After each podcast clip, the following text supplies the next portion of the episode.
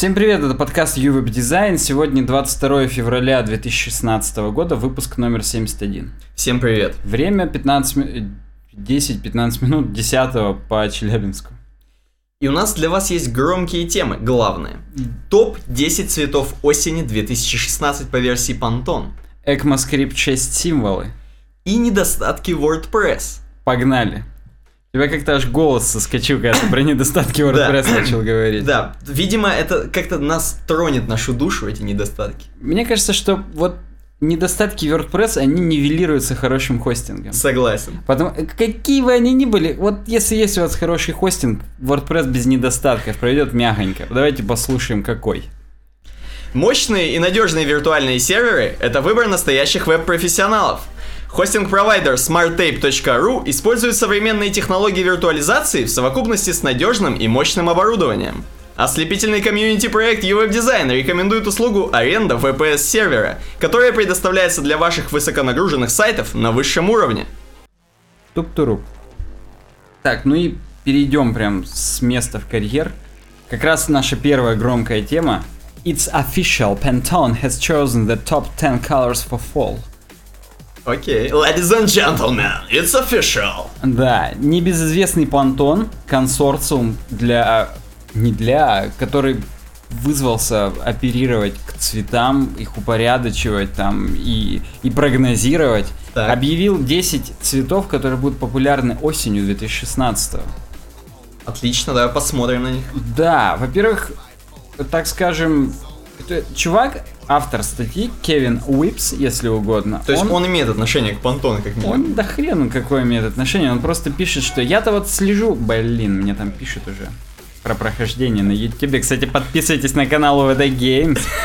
Так вот, он пишет, что я-то вот, говорит, слежу за Pantone. Я, говорит, уже вот отложил вещи этих цветов, осенью буду носить, чтобы прям в теме быть. Он еще пишет, конечно, я, говорит, очень модный чувак. Uh-huh. Я ношу только те футболки и шорты, которые з- закрывают мои колени и не делают так, что я выгляжу как чувак, который носит джей эн си о. И джей эн си о это штаны Аладдины, джинсы Аладдины, которые я тебе сегодня в Телеграме кидал. Uh-huh. Короче, он шутит, что он не ходит в широких шортах, короче uh-huh. говоря. То есть он такой зауженный пацан, ну, реально тип, тренди. Типа того, да. Если мы сейчас посмотрим на его аватарку, а мы посмотрим на его аватарку, наши уважаемые слушатели, мы про вас помним. Представьте себе, блин, на, у них на Creative Market нету нормальной author page, uh-huh. в которой будет написано, что этот чувак, он там евангелист JavaScript, там говноскрипт. Так. Ну, короче, там чувак в очочках зализанный. Ну, я так вижу по супер маленькой миниатюрке с бородкой. То есть такой. Но он нормально. То есть как наши девяносто девять процентов слушателей. Скорее всего, да. Слушатели причем. И... оскорбил пацанов. Да, да, слушатели. Зрители это нормальные, скорее всего. Они просто сидят там в рубашках засаленных. Ну ладно, неважно. Первый цвет, который он нам... Вот именно в таком порядке он нам их показывает. Я не знаю, он не особо поделился... с сурсом на Pantone. Есть сурс на дабл ю дабл ю дабл ю точка ком uh-huh. .com, если угодно. И тут цвета совсем в другом порядке написано, чем у него, поэтому я даже ну, закрою. Давай, давай будем следовать, как он. Как, конечно, конечно. Spicy Mustard первый. Это острая, для тех, кто слушает. Да, острая горчица. И, по-моему, уже был такой цвет в моде. Слушай, да, песочные такие, как бы. Да, да, ну горчичные мы их так и называем. Да, возможно, мы... был цвет медовой горчицы, а теперь острой. Она Вау. желтее. Медовая-то она бурая, прям коричневая. Угу. Но для тех, кто хочет бурая, есть следующий цвет. Potter's Clay. Глина гончара. Круто. Блин, представляешь, вот оба их смешать, прям можно такую куртку сделать. Куртку Бейн? Да. Согласен, можно. У меня как раз, я даже не знаю, вот мои штаны к какому можно отнести. Кстати, практически у тебя Potter's Clay. Вот что-то между ними, возможно, даже. Оно перекликается с цветом две тысячи пятнадцатого Марсалой, который винный цвет. Ну, я имею в виду глину, конечно, не горчицу. Следующий Lush Meadow. Практически колосящийся лук. Только круто. Я даже не знаю, как лаш переводится. Давай попробуем перевести. А можно вопрос? Какого... Пышный, пышный лук. Пыш... А какого хрена в пышном луке? Здесь... Луг. А, луг. Да, луга Всё. Альпийские. Отлично. Именно. Так вот тут квадратик какой-то другого цвета. У тебя видно это на твоем мониторе? В смысле другого? Но он зеленый как минимум. Он как бы весь зеленый. Но? Но вот тут есть квадратик. А, вижу, да. Я как бы отклонился, вы, наверное, меня не слышали, но вот, вот там есть квадратик странный. Блин. Возможно, это он что-то там в Paint пробовал, вырезал и потом сохранил, как тупой. Что-то палево какое-то, я бы даже и не заметил. Ну-ка, я яркости себе добавлю, чтобы как-то видеть такие детали. Вообще, цвет я бы изумрудным назвал. А как он относится к лугам? Да, как? Типа, ну, вот представь себе клевер, вот розовый. И вот у клевера растительность, она темно-зеленая. Нет, ты четырехлистник. Ага. А я именно клевер, который корову жрут. Так. Помнишь, он, он же розовый. Помню. Я правильно? Я же про клевер сейчас говорю. Просто клевер, я помню по героям третьим, он как бы такой... Ну, это... Блин, дерьмо. Ладно. Я именно про розовые бошки такие. А, хорошо. Ладно. Мы не будем где купить бошки. Да, тем более розовые. Это другая тема. Так. Короче говоря, они пишут, что вообще мягонькие типа цвета. Не, я согласен, достаточно мягонький, даже spicy mustard. Особенно по сравнению с весенними пантоновскими цветами. И весенние-то мы с тобой не обозревали какого-то хрена. Окей. Пропустили, на Creative Market не были тогда подписаны на блог еще. Uh-huh. Ну, в общем, он говорит, приглушенные осенние цвета, потому что лето уже затухает, у всех уже настроение спокойное, и надо, чтобы по глазам не било. Так. Поэтому вот так они решили. Подожди-ка. Да. Мы для осени. А у нас сейчас... Как... У нас сейчас еще только весна будет, а это для осени. Есть... Они, они реально заранее, чтобы такие бренды, как эйч энд эм, Pull and Bear и прочие уже... хипстерские штуки уже подготавливались к осеням. Понятно. Отдавали в печать уже, да, именно Понятно. в печать. Они печатают, кстати. Так, и последний, да, цвет? Да хрен там последний, а, хрен. Там их много. Dusty Cedar. Так. Пыльный кедр. Где у кедра розовый цвет? Может быть, если его напылить, он розовым становится? Мне всегда нравится название цветов, это прикольно. Ты начинаешь задумываться и как бы себе в башке воспроизводить. Ну, я поэтому эту тему в подкасте взял, чтобы мы начинаем задумываться. Хоть раз в недельку-то надо задуматься, да, уважаемые слушатели и зрители? Ну, давай подумаем, это древесина, может быть, кедровая такая? Возможно, то есть сейчас бы каждый столер бы тебе сказал, ты когда срезаешь... Ну, я... Конечно, ты там два дня не появишься в столярке, он у тебя именно такой пыльный и будет розовый. Квадрата, кстати, заметь, там нету вырезанного. Не пробовал экспериментировать больше. Аврора Ред. А это Аврора имеется в виду сияние? Вот я не знаю. Как бы Аврора Бореалис для наших англоязычных слушателей и зрителей, хотя бы англознающих. Это северное полярное сияние, так по-английски. Так. И хрен его знает. Но они есть как бы красные, они очень редкие, которые оранжевые и красные, но он, блин, тут обычный красный. Я бы даже не сказал. Я вот давай... Опять же, мы загуглим, прям в прямом эфире, наши зрители прям все видят. Я пишу Aurora Red, и там реально красные северные сияния, видимо, еще реже, чем оранжевые. И да, они такого цвета. Ну, это отличное название, я считаю, очень такое прям... Очень прям... Оно эпичное, да. То есть оно прям редкое и такое крутое. У тебя вот куртка какого цвета? Ну, как бы Aurora Red. А, ну у меня алая, как там Blood Red. Да, вот такое какое-нибудь. Это ладно куртка, если у тебя девятка, допустим, Aurora Red. Да, это круто. Riverside следующий цвет, набережная. Круто, круто, мне нравится цвет. Крутой синий цвет. Я вот недавно экспериментировал именно с пантоновскими цветами года, которые Rose Quartz и Serenity. Serenity типа спокойствие, но какое-то такое бледное спокойствие, что аж тошно. А вот Riverside прям тот самый синий, который прям вот мне его, нужен. Его можно использовать в каких-нибудь ссылках, например? Обязательно. Ты прям с языка у меня сорвал. Мы сегодня, у нас третья тема про дизайн, вот это первая, она как раз про синий. Угу. Но вот я этот Riverside прям использую, он крутой. Так. И говорит, самое вообще... Он тут, видишь, вкрапление текста есть между этими, так скажем, лоскутками. Я представляю прям, что это ткань. То есть, видишь, она же такая с уголками. Ну, и... специально сделана, да. Да, да, да. Так вот. Я, говорит, автор нам пишет, что одна из интересных причин, почему именно эти цвета были выбраны, они и нас отсылают к стрессу. Айзман, а это какой-то там из директоров Pantone, сейчас я проскроллю наверх, Леатрис Айзман, mm-hmm. исполнительный директор Pantone Color Institute. Так вот, Айзман объяснил, что слишком много зла... напряжение в мире вокруг нас, нужно спокойные цвета. Даже красный, он как бы про сияние. Да, был. Да, то есть прям и Riverside, ты идешь по набережной прям в отпуске, такой в белом костюме льняном, с барсеткой черной. А именно так я представляю нас с Никитой в отпуске. Заходишь в Spicy Master похавать. Да, с, с хот-догом, с сосиской. Причем, я даже не знаю, на пыльном кедре, на пыльном кедровом столе. Да. Так вот, следующее... э, следующий цвет, к слову, о не стрессе, акулья кожа, shark skin. Опа. То есть акулий серый, так скажем. Ну, ну, слушай, это действительно... Хотя, знаешь, в принципе, по названию кажется, что должно быть агрессивно, да, акула. Но, возможно, это благородное такое животное, большая акула такая, которая плавает уже сто лет. Я напомню только совет, знаешь, как вот совет не кормить медведя или притвориться мертвым, вот совет акулам в глаза тыкать сразу, они ничего не могут. Круто. Именно выдавливать им глаза. У нас еще как бы такое про выживание подкаст. У нас, да, Бэр Гриллс к нам присоединился, написал текста чуть-чуть и отъехал, просто поздно мы тут начали. Скоро будем мочу, мочу пить, видимо. Так вот, просто Shark Skin, если посмотреть именно на серый, то серый реально успокаивает. Он какой-то спокойный серый, не как мокрый асфальт. Мокрый асфальт или феникс. Угу. Они прям такие... Они ну, давят на тебя. Они какие-то прям гнетущие, тленовые. А этот серый, он не тленовый, он прям просто серенький. Да-да-да, благородный прям... серый. Ну да, благородный, как ты и сказал. Bodacious. Я, э, когда готовился к этой теме, это единственный цвет, который я не загуглил, как переводится. Так. Так вот, bodacious, я пишу сейчас bodacious перевод. И находишь? И эпатажный, кричащий. Вау. Но здесь он не очень эпатажный, но тем не менее. Действительно, и не очень кричащий.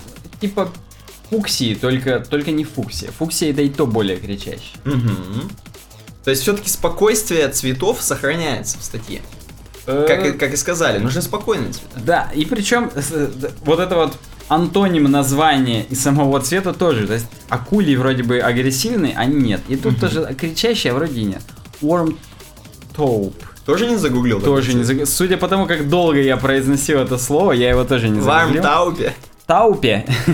Таупе переводится серо-коричневый. Ага, теплый. Это прям, да, да, теплый серо-коричневый. Но он не очень теплый, опять же, к слову. Возможно, на моем мониторе. Нет, у меня он такой довольно, как, как нормальная хорошая пыль. Ну да. Именно кожаная пыль. Вот когда приходят домой э, пылесосы вам продавать, рекламировать. Ну, вы знаете, пыль же, она в основном из кусочков кожи старых состоит. Поэтому, если бы людей не было, в квартире не было бы и пыли. На самом деле, была бы, конечно. Строительная но, пыль. Но была бы серая. А вот так, вот такая теплая светло-коричневая. Это, знаешь, должно быть название какое-нибудь. Мне вот напоминает, какие-нибудь лепешки индийские должны быть. Вот они практически... Ну, они более пыльно-серые такие, конечно, но... Согласен, да, постные, в которых ни яиц, ни хрена нет. Потому да, что да, если бы да. были яйца, уже бы желтый был цвет, как спайси мастер практически. Так, пожалуйста, дальше. Airy Blue есть. Он воздушно-голубой. То есть он даже...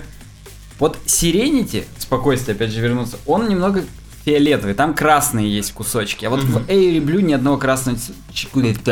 красного кусочка. Он прям весь такой... Ну, да. прям... Возможно, даже их два. Есть Airy Blue, есть Sky Blue. Mm-hmm. Sky Blue более темный.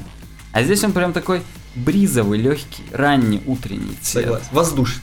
Воздушный, опять же, да, и благородный, естественно. Ну, слушай, в принципе, прикольно. И не все цвета м, такого как бы с желтым оттенком, если уже говорить про оттенки, да, то есть как бы есть цвета реально синие, то есть мы можем эм, осенью использовать синие оттенки, правильно? Но только успокаивающие. Но успокаивающие. Но вот на самом деле я вот пытаюсь вспомнить э, небо, то есть именно вот то небо, которое голубое, оно в зависимости от времени года меняет оттенок или нет? Нам бы сейчас какие-нибудь, я даже не знаю, кто. Метеорологи. Экологи, метеорологи, метеористы. Метеоризм, возможно, у кого.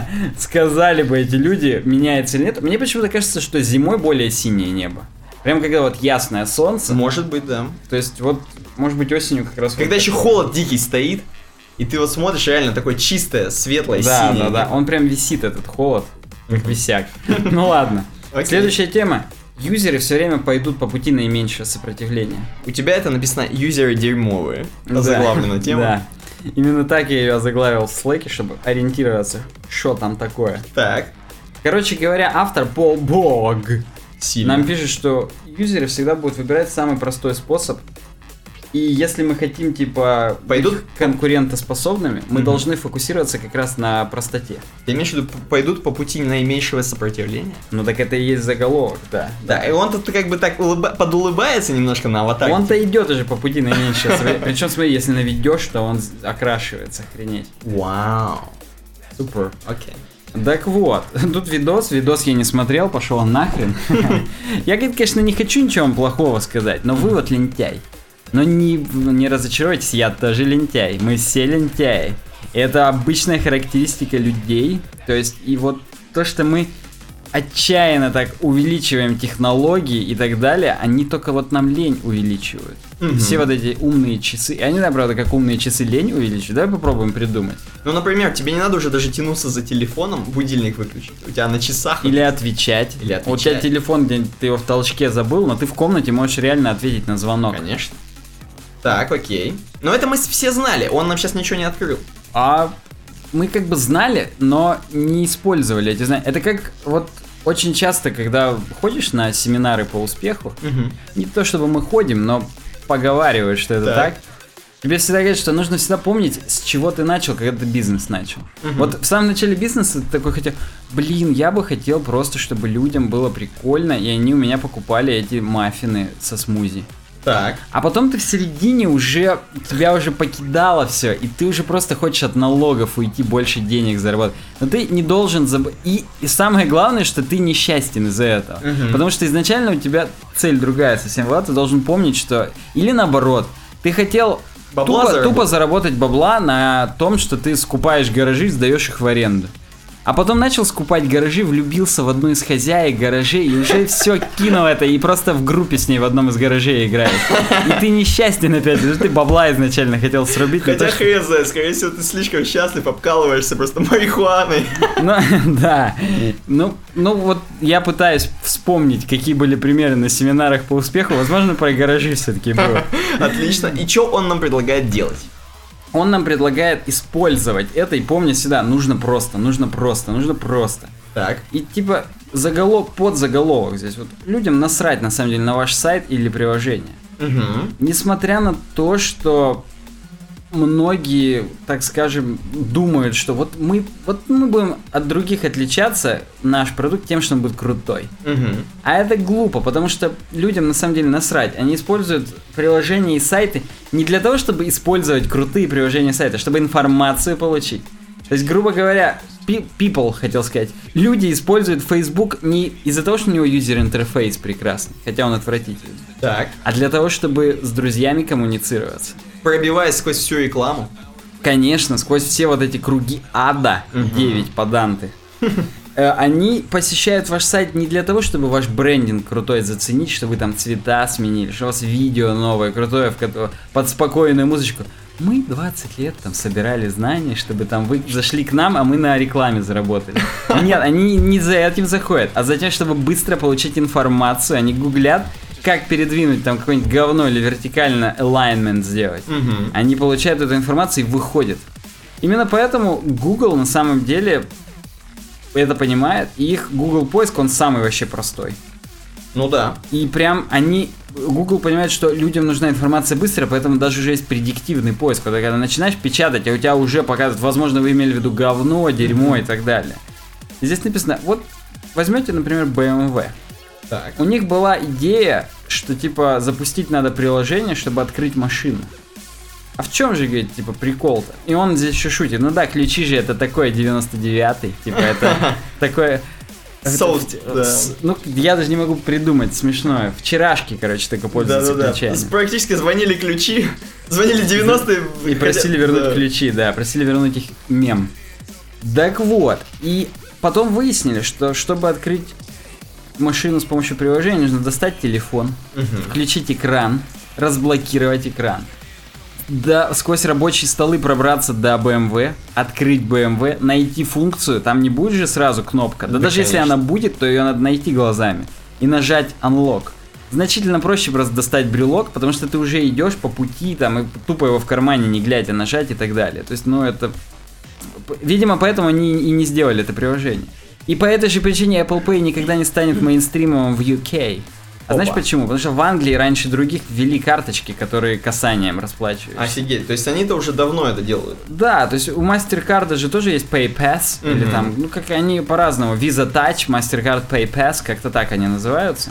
Я... Напишите в комментариях, если вы точно знаете. Если, если вы из Британии. Да, если у вас это тоже уже мейнстрим. Так вот, и их приложить быстрее, чем телефон к терминалу, потому что ты тупо уже привык, что они у тебя в кошельке.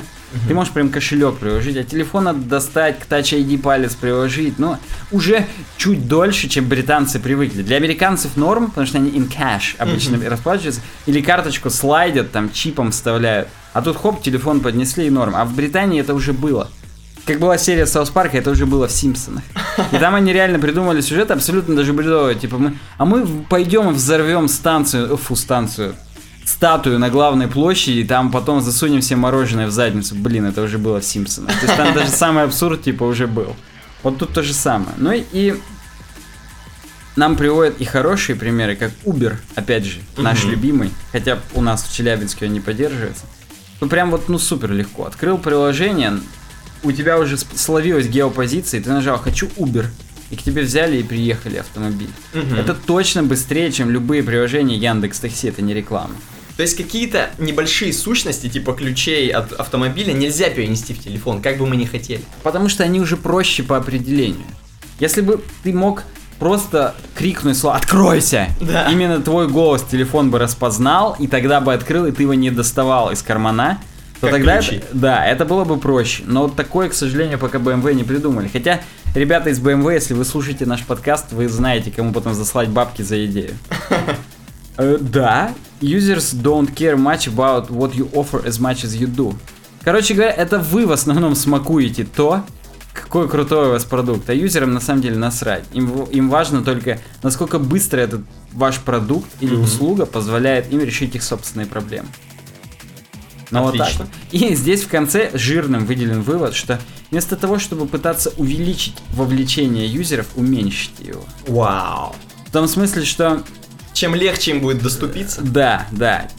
Чем меньше будет их влияние, вашего, точнее, продукта, влияние на их жизнь, тем они более незаметно его будут для себя использовать и будут его использовать. И, грубо говоря, уменьшая искусственное вовлечение, естественное будет расти. Вау. Отличная Охренеть, статья. Как мы подвели, прям...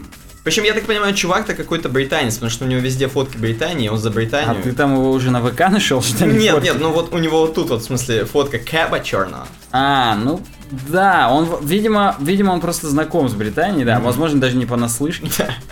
United Kingdom, Blandford Forum, у него Dorset внизу. Ну вот. А у него просто, он тупо свой домашний адрес написал, прям почту, именно эти...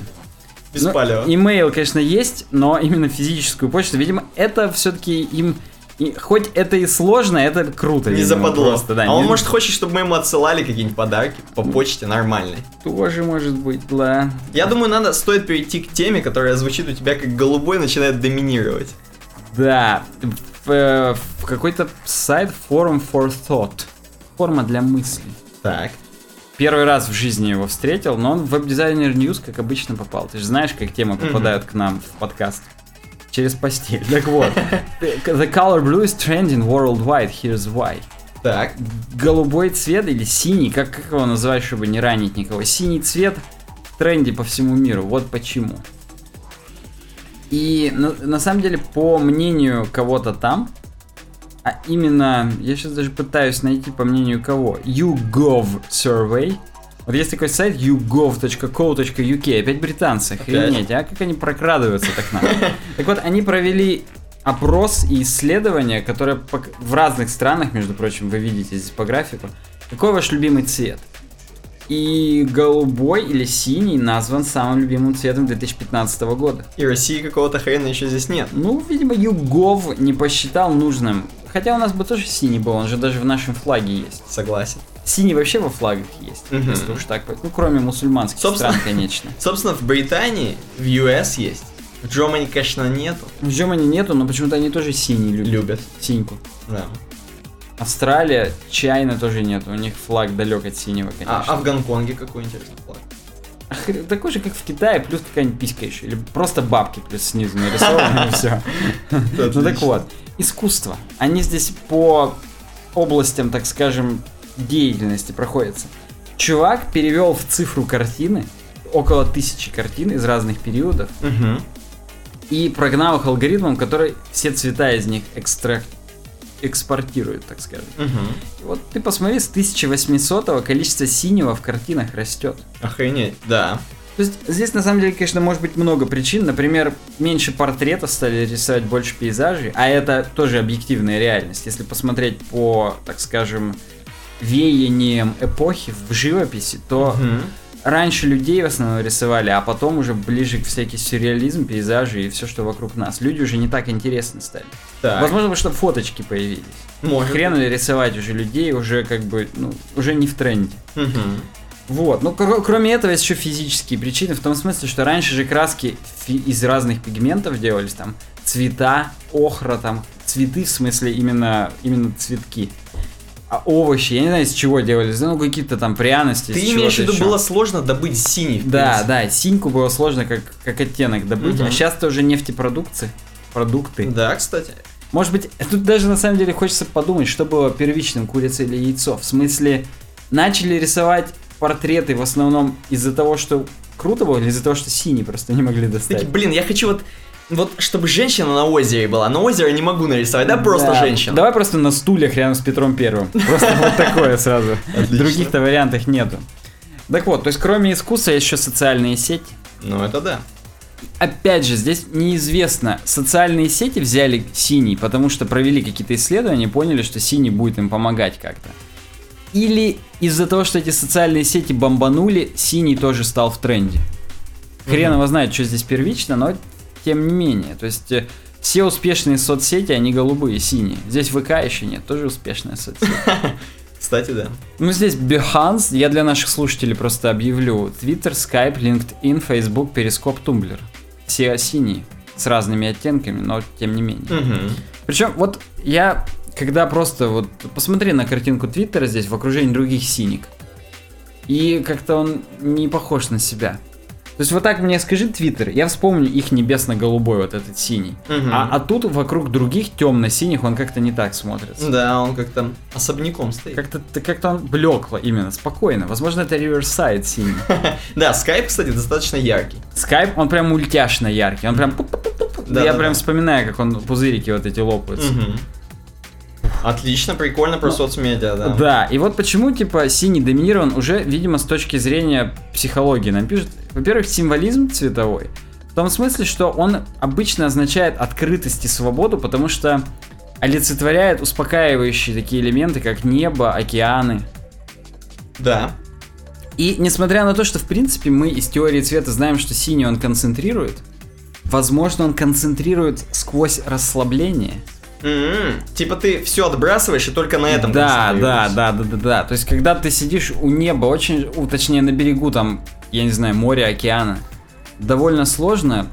Там, ну ты не начинаешь думать, блин, там дома жрать нечего. Ты сидишь как бы просто успокаиваешься, mm-hmm. наслаждаешься и так далее.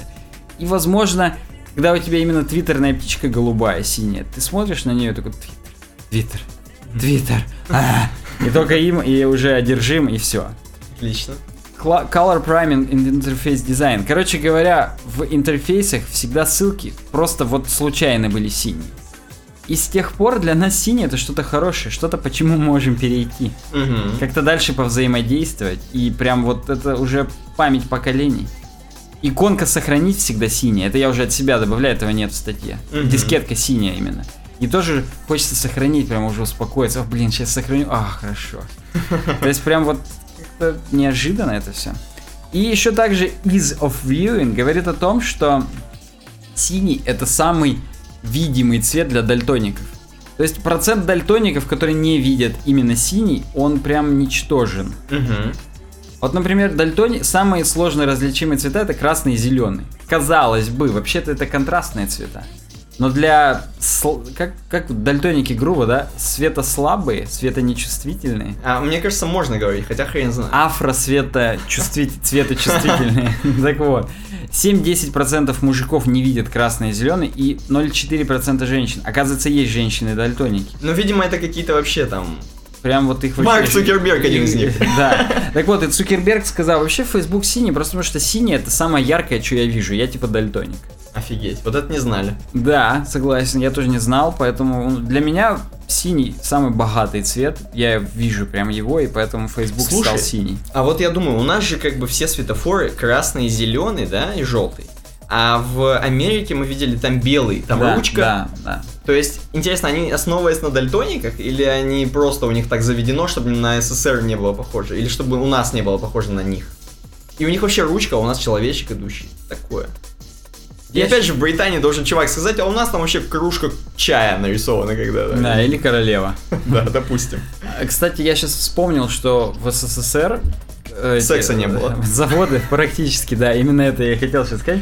А кроме этого, заводы, которые выпускали сиги, у сиг был формат семь шестьдесят два, как калибр у пуль. Чтобы можно было хоп и линию сборочную сиг сразу, оп, знаешь, как в этих...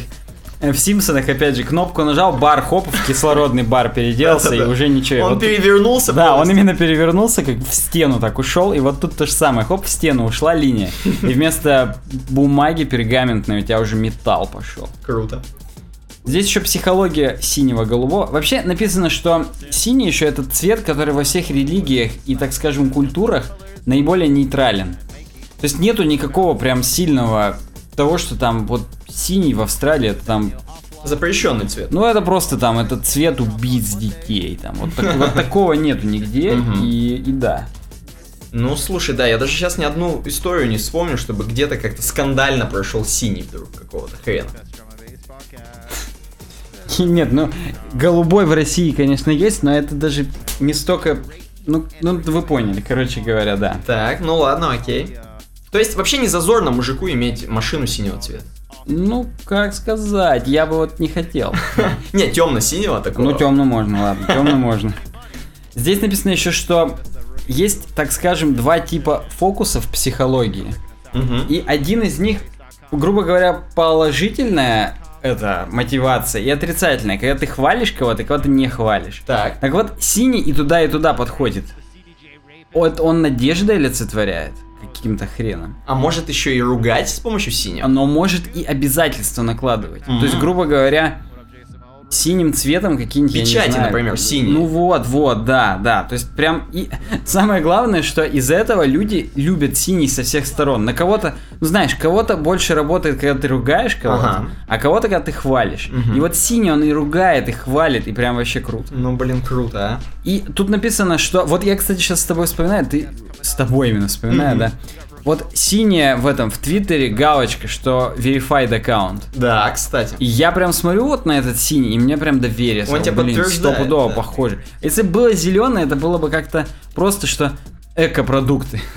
А синий, это именно стопудово я верю, прям доверяю. Или там, если бы красный было бы, тоже было бы странно. Ну, это опасность, говно, конечно. Ага. Это наоборот, там у меня Google Chrome или другой браузер предупреждает, что это не подтвержденный аккаунт. Ну да. Так что вот такая вот тема. Здесь, кстати, написано даже, что о два это оператор такой европейский. Может быть и американский. Но в Европе он точно везде есть. У них тоже все синее.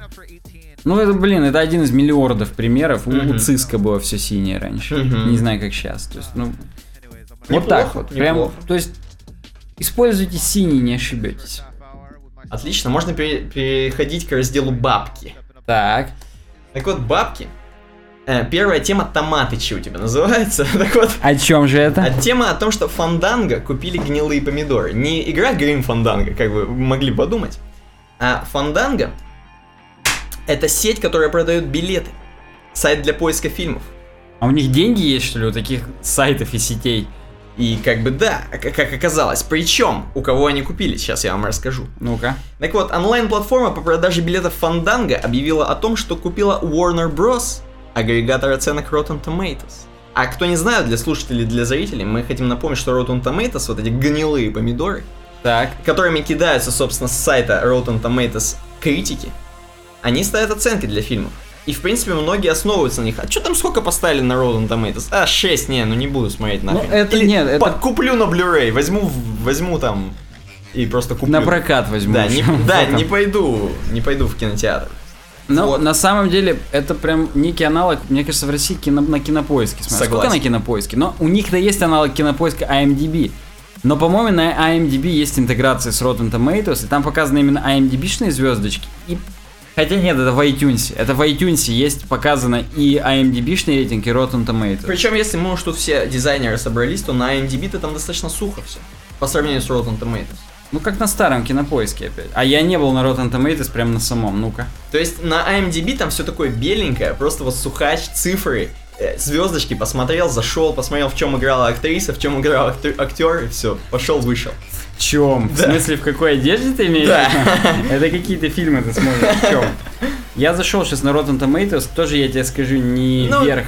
Тоже не вверх, да. То есть это, в принципе, новость схожа с тем, что Яндекс купил Кинопоиск, вот примерно так же. В принципе, да. Знаешь, сколько у последних «Звездных воинов» процентов на Rotten Tomatoes? Пожалуйста. Да, попробуй угадай. восемьдесят три. девяносто два. Охренеть. И причем это именно здесь тоже, как на Кинопоиске, два рейтинга. Рейтинг, так скажем, экспертов, так. критиков в данном случае, и audience. И так диванных вот, экспертов. Да, и вот так вот у критиков девяносто два процента. А у audience девяносто. Офигеть. Критикам больше понравилось, чем людям. И самое главное, что тут нет. У меня открылся iTunes. А самое главное, что здесь Fresh Tomato. Короче, чем больше процентов, тем свежее помидорка. Угу. Чем меньше процентов, тем гнилее помидорка.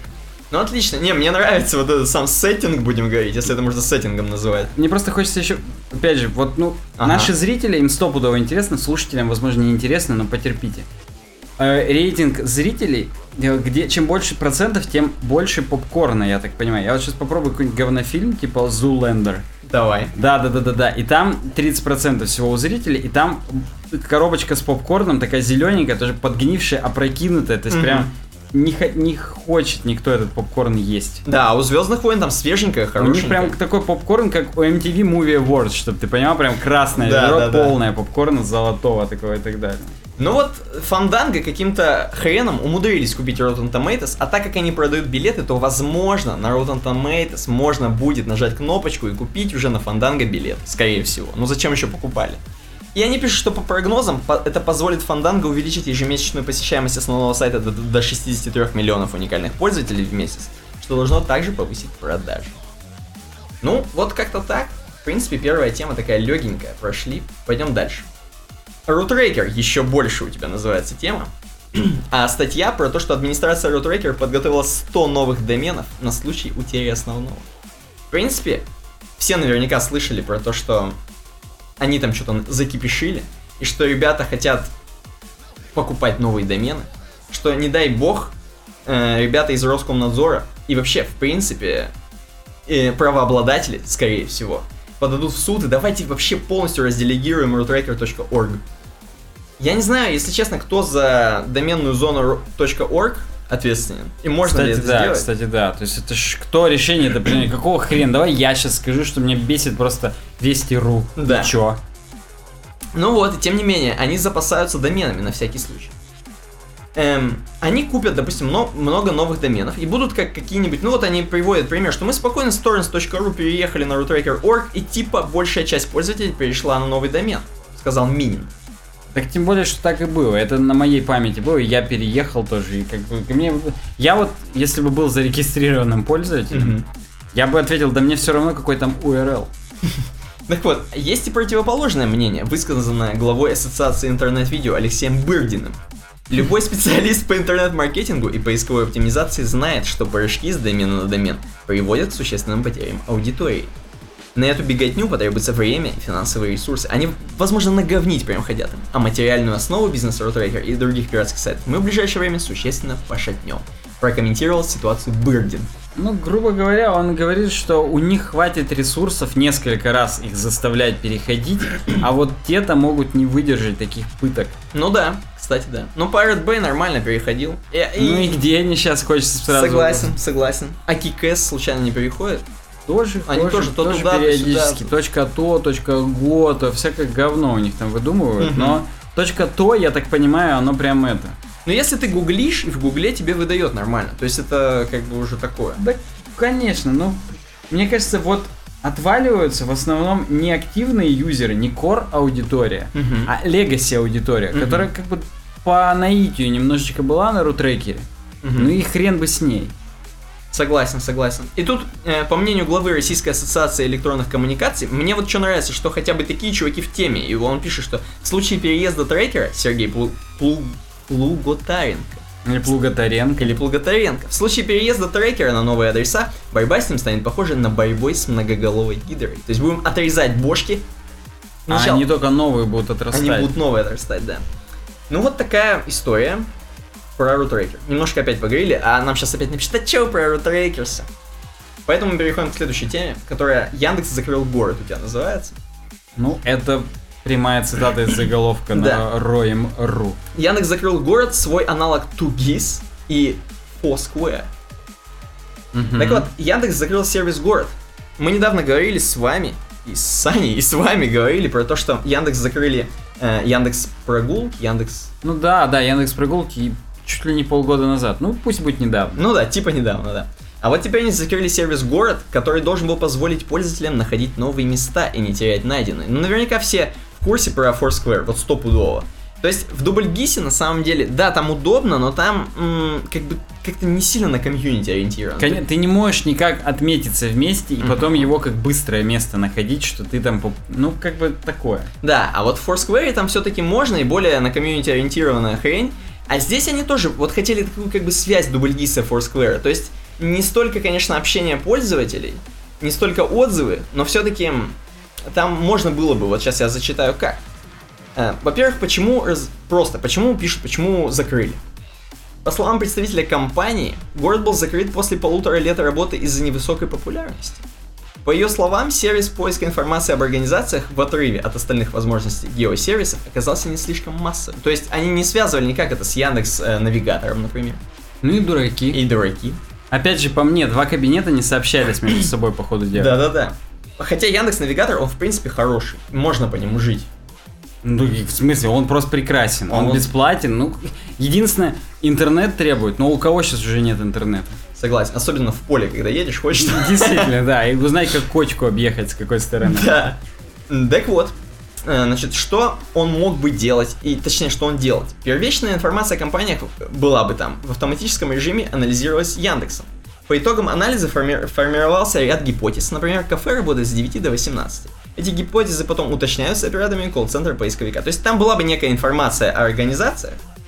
Ну вот. В дабл ю джи ай эс, я перебью, был колл-центр еще в две тысячи девятом. Согласен. Я тогда служил в одной конторке, uh-huh. и нас обзванивали, говорили, вы все еще вот те-то, те-то, uh-huh. тут-то, тут-то сидите, номер не сменился, нет, ну все, окей, спасибо. Ну вот, да, партнеры, там была бы, естественно, какая-то партнерка, бабки бы гребли, естественно, с организацией. Так вот, партнеры, отдавшие Яндексу информацию о местах, получают часть дохода от спецразмещений, партнеры-поставщики отзывов и рейтингов получают трафик. То есть, все-таки рейтинги можно было и отзывы оставлять.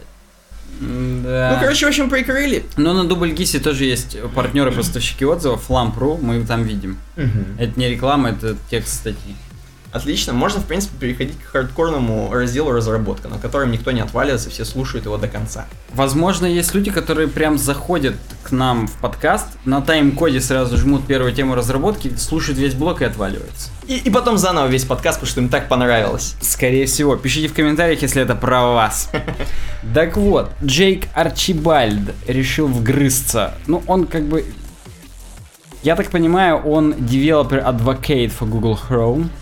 Так, у него такой чистый, незамутненный взгляд, он просто он смотрит на тебя. Прям такой, да, теплый, как Spicy Mustard цвет. Да. Так вот, и он пишет, что мы вот в Chrome собираемся изменить поведение Link Real Style Sheet. Так. Это причем, блин, ни хрена себе, казалось бы. Ну, не в том смысле, что старое поведение изменится, просто теперь можно его будет не только в хеде писать, но и в бодике. Вау. Причем здесь он говорит, что на самом деле... не сразу очевидно, нахрена, какие будут плюсы, какие минусы, поэтому я, говорит, вам поясню. Во-первых, говорит, си эс эс блокирует рендеринг, то есть если мы в хеде положили link real style sheet, пока он весь не загрузится, вообще ничего не будет прогружаться. Mm-hmm. То есть ничего из бодика не покажется нам на странице, пока не загрузится вся си эс эс-ка. Прикольно. Поэтому если она супер большая, долгая, то это будет, Хьюстон, у нас проблемой. Очень часто используют такой паттерн, что... Инлайнов вываливают только самые базовые стили для контейнеров, а потом JavaScripтом асинхронно подгружают all of my styles оставшиеся .css. Понятно. И поэтому они теперь хотят его просто в бодик запилить? Ну тут, да, он сейчас нам расскажет. То есть вообще, типа, допустим, можно было бы прикольно несколько link rel style sheet'ов подключать mm-hmm. в хеды. То есть там сайт header си эс эс, article си эс эс, comment си эс эс и так далее. Ну и, грубо говоря, на тех страницах, на которых есть комменты, подключать коммент, подключать коммент си эс эс, а на каких этих нет. И это бы уменьшило, грубо говоря, разброс, но на протоколе эйч ти ти пи один угу. нету очередей никаких, и поэтому там бы один за одним файлы подгружались, все равно это было бы долго, параллельно бы ничего не грузилось. Для эйч ти ти пи два бы грузилось параллельно, но есть шанс, что все равно это будет долго и беспонтово. Отлично так. Так вот, не меняет это того, что оно грузится синхронно. В том смысле, что он все равно по всем этим си эс эс-кам надо пройтись, только потом он отрендерит бодик. Угу. И он пишет, в данном случае, типа, ну у него есть демка здесь, он при- прикладывает, как круто было бы. Сайт-футер си эс эс такой толстый, что хоть ты и загрузил сайт-хедер си эс эс до этого, хедер все равно ни хрена не показывается. Он пишет, говорит, вот на самом деле часто делают вот так. Есть библиотечка маленькая, load си эс эс. Так. Вот он ее инлайново здесь в скрипт включил в хеде. Mm-hmm. Это подзаголовок The Current State of the Art of Loading си эс эс. После этого style tag, и там супер базовые стили. То есть просто там любое говно для сайт-хедера, а все остальное display non-not, то есть скрыто. И мы запускаем функцию load css rest of all the styles.css. И как только эти стили будут подгружены, только тогда нам покажутся main article, comments, about me, footer и так далее. То есть display none сменится на что-то более удобоваримое. Но на самом деле просто там будет переопределено в тех стилях, что display block, угу. и оно типа будет более крутое. То есть по специфичности, ну может быть там important прописан, я хрен его знает, но по специфичности оно типа перезапишет вот этот встроенный кусочек кода в стайле. Так вот, и это, говорит, типа, используется крутыми чуваками, которые, ну вот, например, здесь ссылка на filamentgroup точка com, Performance Responsive Web Design. Типа, это рекомендуют периодически чуваки, в том числе на developers точка google точка com, ну так делать. То есть critical path си эс эс весь в хедере, а все остальное подгружается как раз потом. Ну и здесь сразу у него есть пример, что начало подгружается на шесть десятых секунды раньше, на три джи. Ну вот тут видишь, лента, она скроллится по горизонтали. Да, да, да. Я вам сейчас сразу, опять же, мы же в этом подкасте любим, когда я истории рассказываю. Расскажу историю. Я недавно наткнулся на свой старый iPod Touch первого поколения. Ну-ну-ну, ты говорил опять же в прошлом выпуске. А, да? Ну да, но... И что я там говорил? Слушай, блин, я уже забыл. Я повторюсь, для тех, кто не слушал наш выпуск, и для меня, потому что я уже сам забыл. И для меня, потому что я сам забыл, да? Вот, да, и для нас. Мы, мы по старикам уже одно и то же говорим каждый раз, и, и ржем над теми же шутками каждый раз одинаково, да. Все сайты... А, я, я, кажется, и говорил, что все сайты отваливаются, и только Twitter грузится. Да. Так вот, даже Smash and Magazine. Поэтому вы, ребят, на три джи-то не смотрите, как там что грузится, все равно... Пробуй, не пробуй, на телефонах говно. Ну, понятно, что можно как-то оптимизировать, но вы не думайте, что на старых iOS все будет прекрасно, будет дерьмово. Угу. Так вот, ну, здесь есть микропроблемка, что вот эта вот микробиблиотека в скрипте, которая над хедом, она большая, ее все равно надо подгрузить, и то есть она тоже подтормаживает рендеринг. Понятно, так.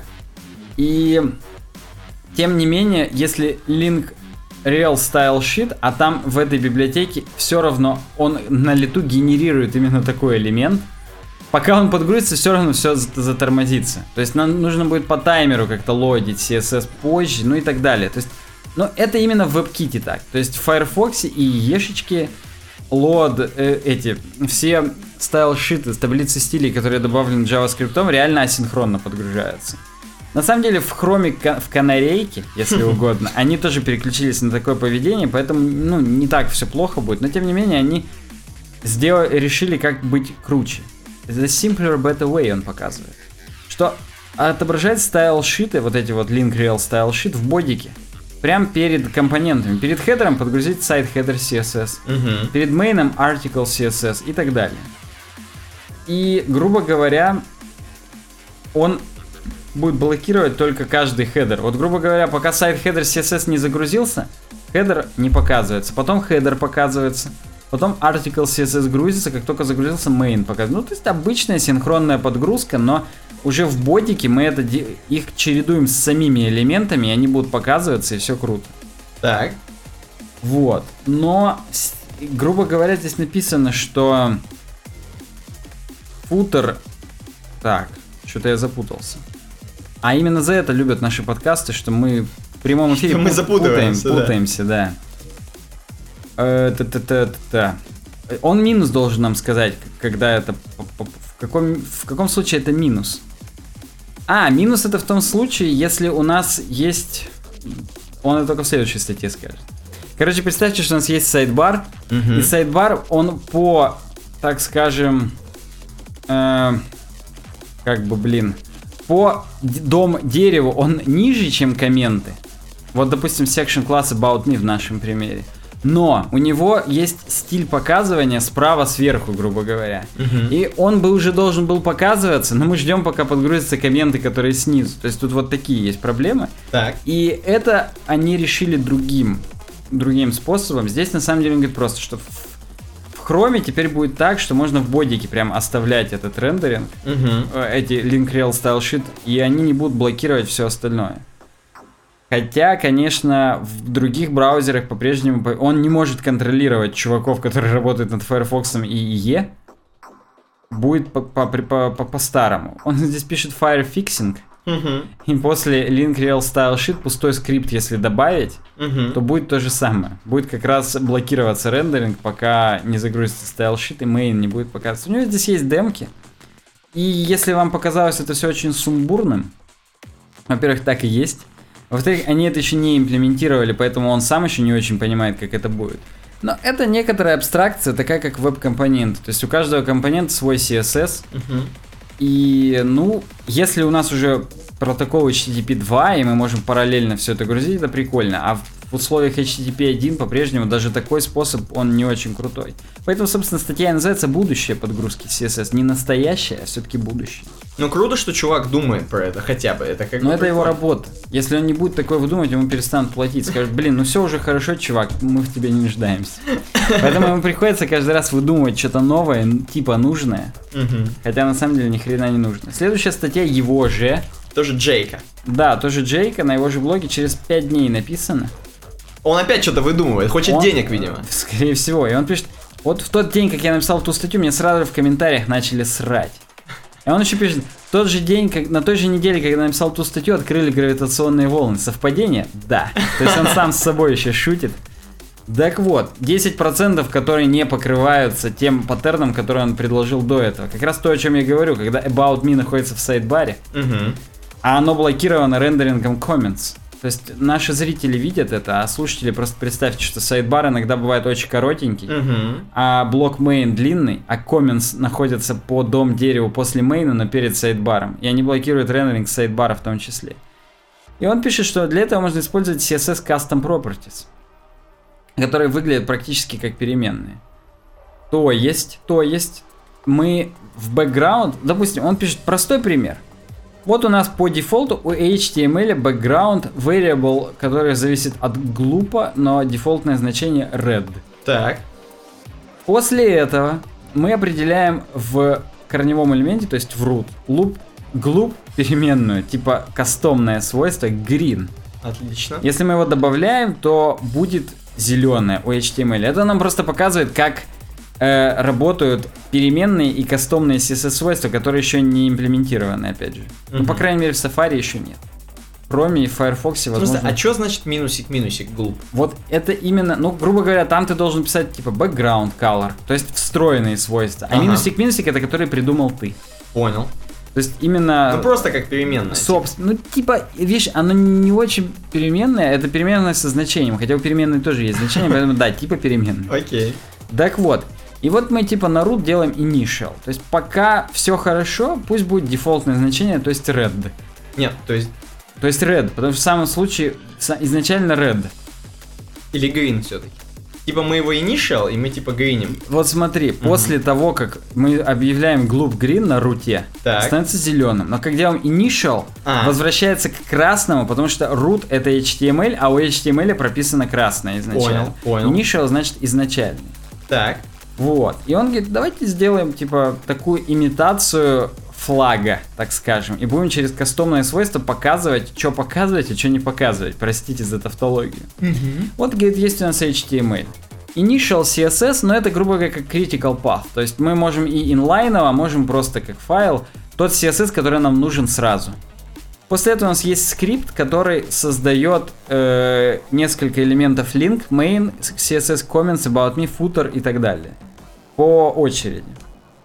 И э, в initial си эс эс у нас написано, что контейнеры main, comments, about me и footer по умолчанию выключены. И сделаем кастомные свойства main блокер, comments блокер, about me блокер, footer блокер, none. Так. По умолчанию у нас есть четыре флага, которые, ну, классические флаги в программировании, которые, по идее, как true-false, но в нашем случае будут block и none, потому что мы их будем передавать свойству display. Угу. А потом мы их будем initial?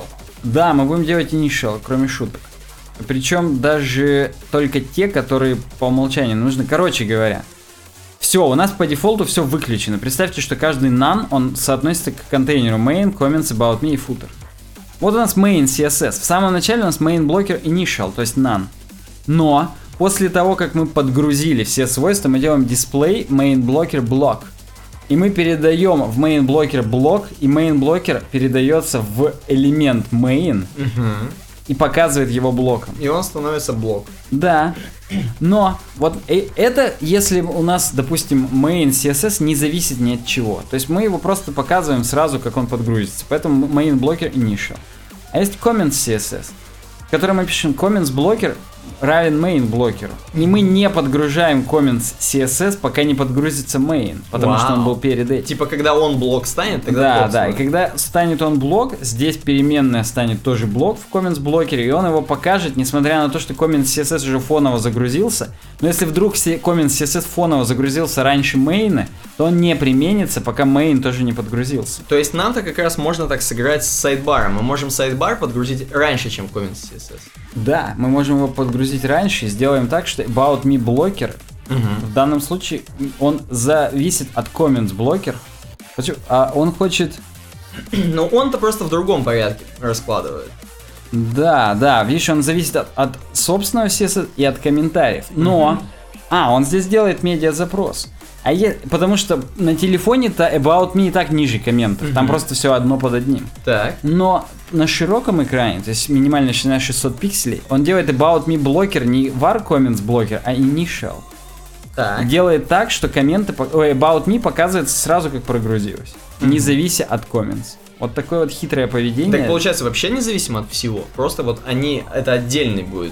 То есть а не зависим, от main, но, но зависимо от initial си эс эс, потому что пока initial си эс эс, то есть самый первоначальный, который каркас, там, я не знаю, ага, фоновая картинка с сансплэша, вот пока он не подгрузится, не грузится вообще ничего. Понятно. Как только прогрузится он, по дефолту грузится main. Но на больших экранах еще и about me сразу грузится и показывается. Понятно. То есть мы делаем эти кастомные свойства зависимыми от медиа запросов, и мы могли бы это все с помощью JavaScript написать, угу, но он использует си эс эс-ные вот эти штуки. Возможно, чтобы просто оправдать то, что раньше он...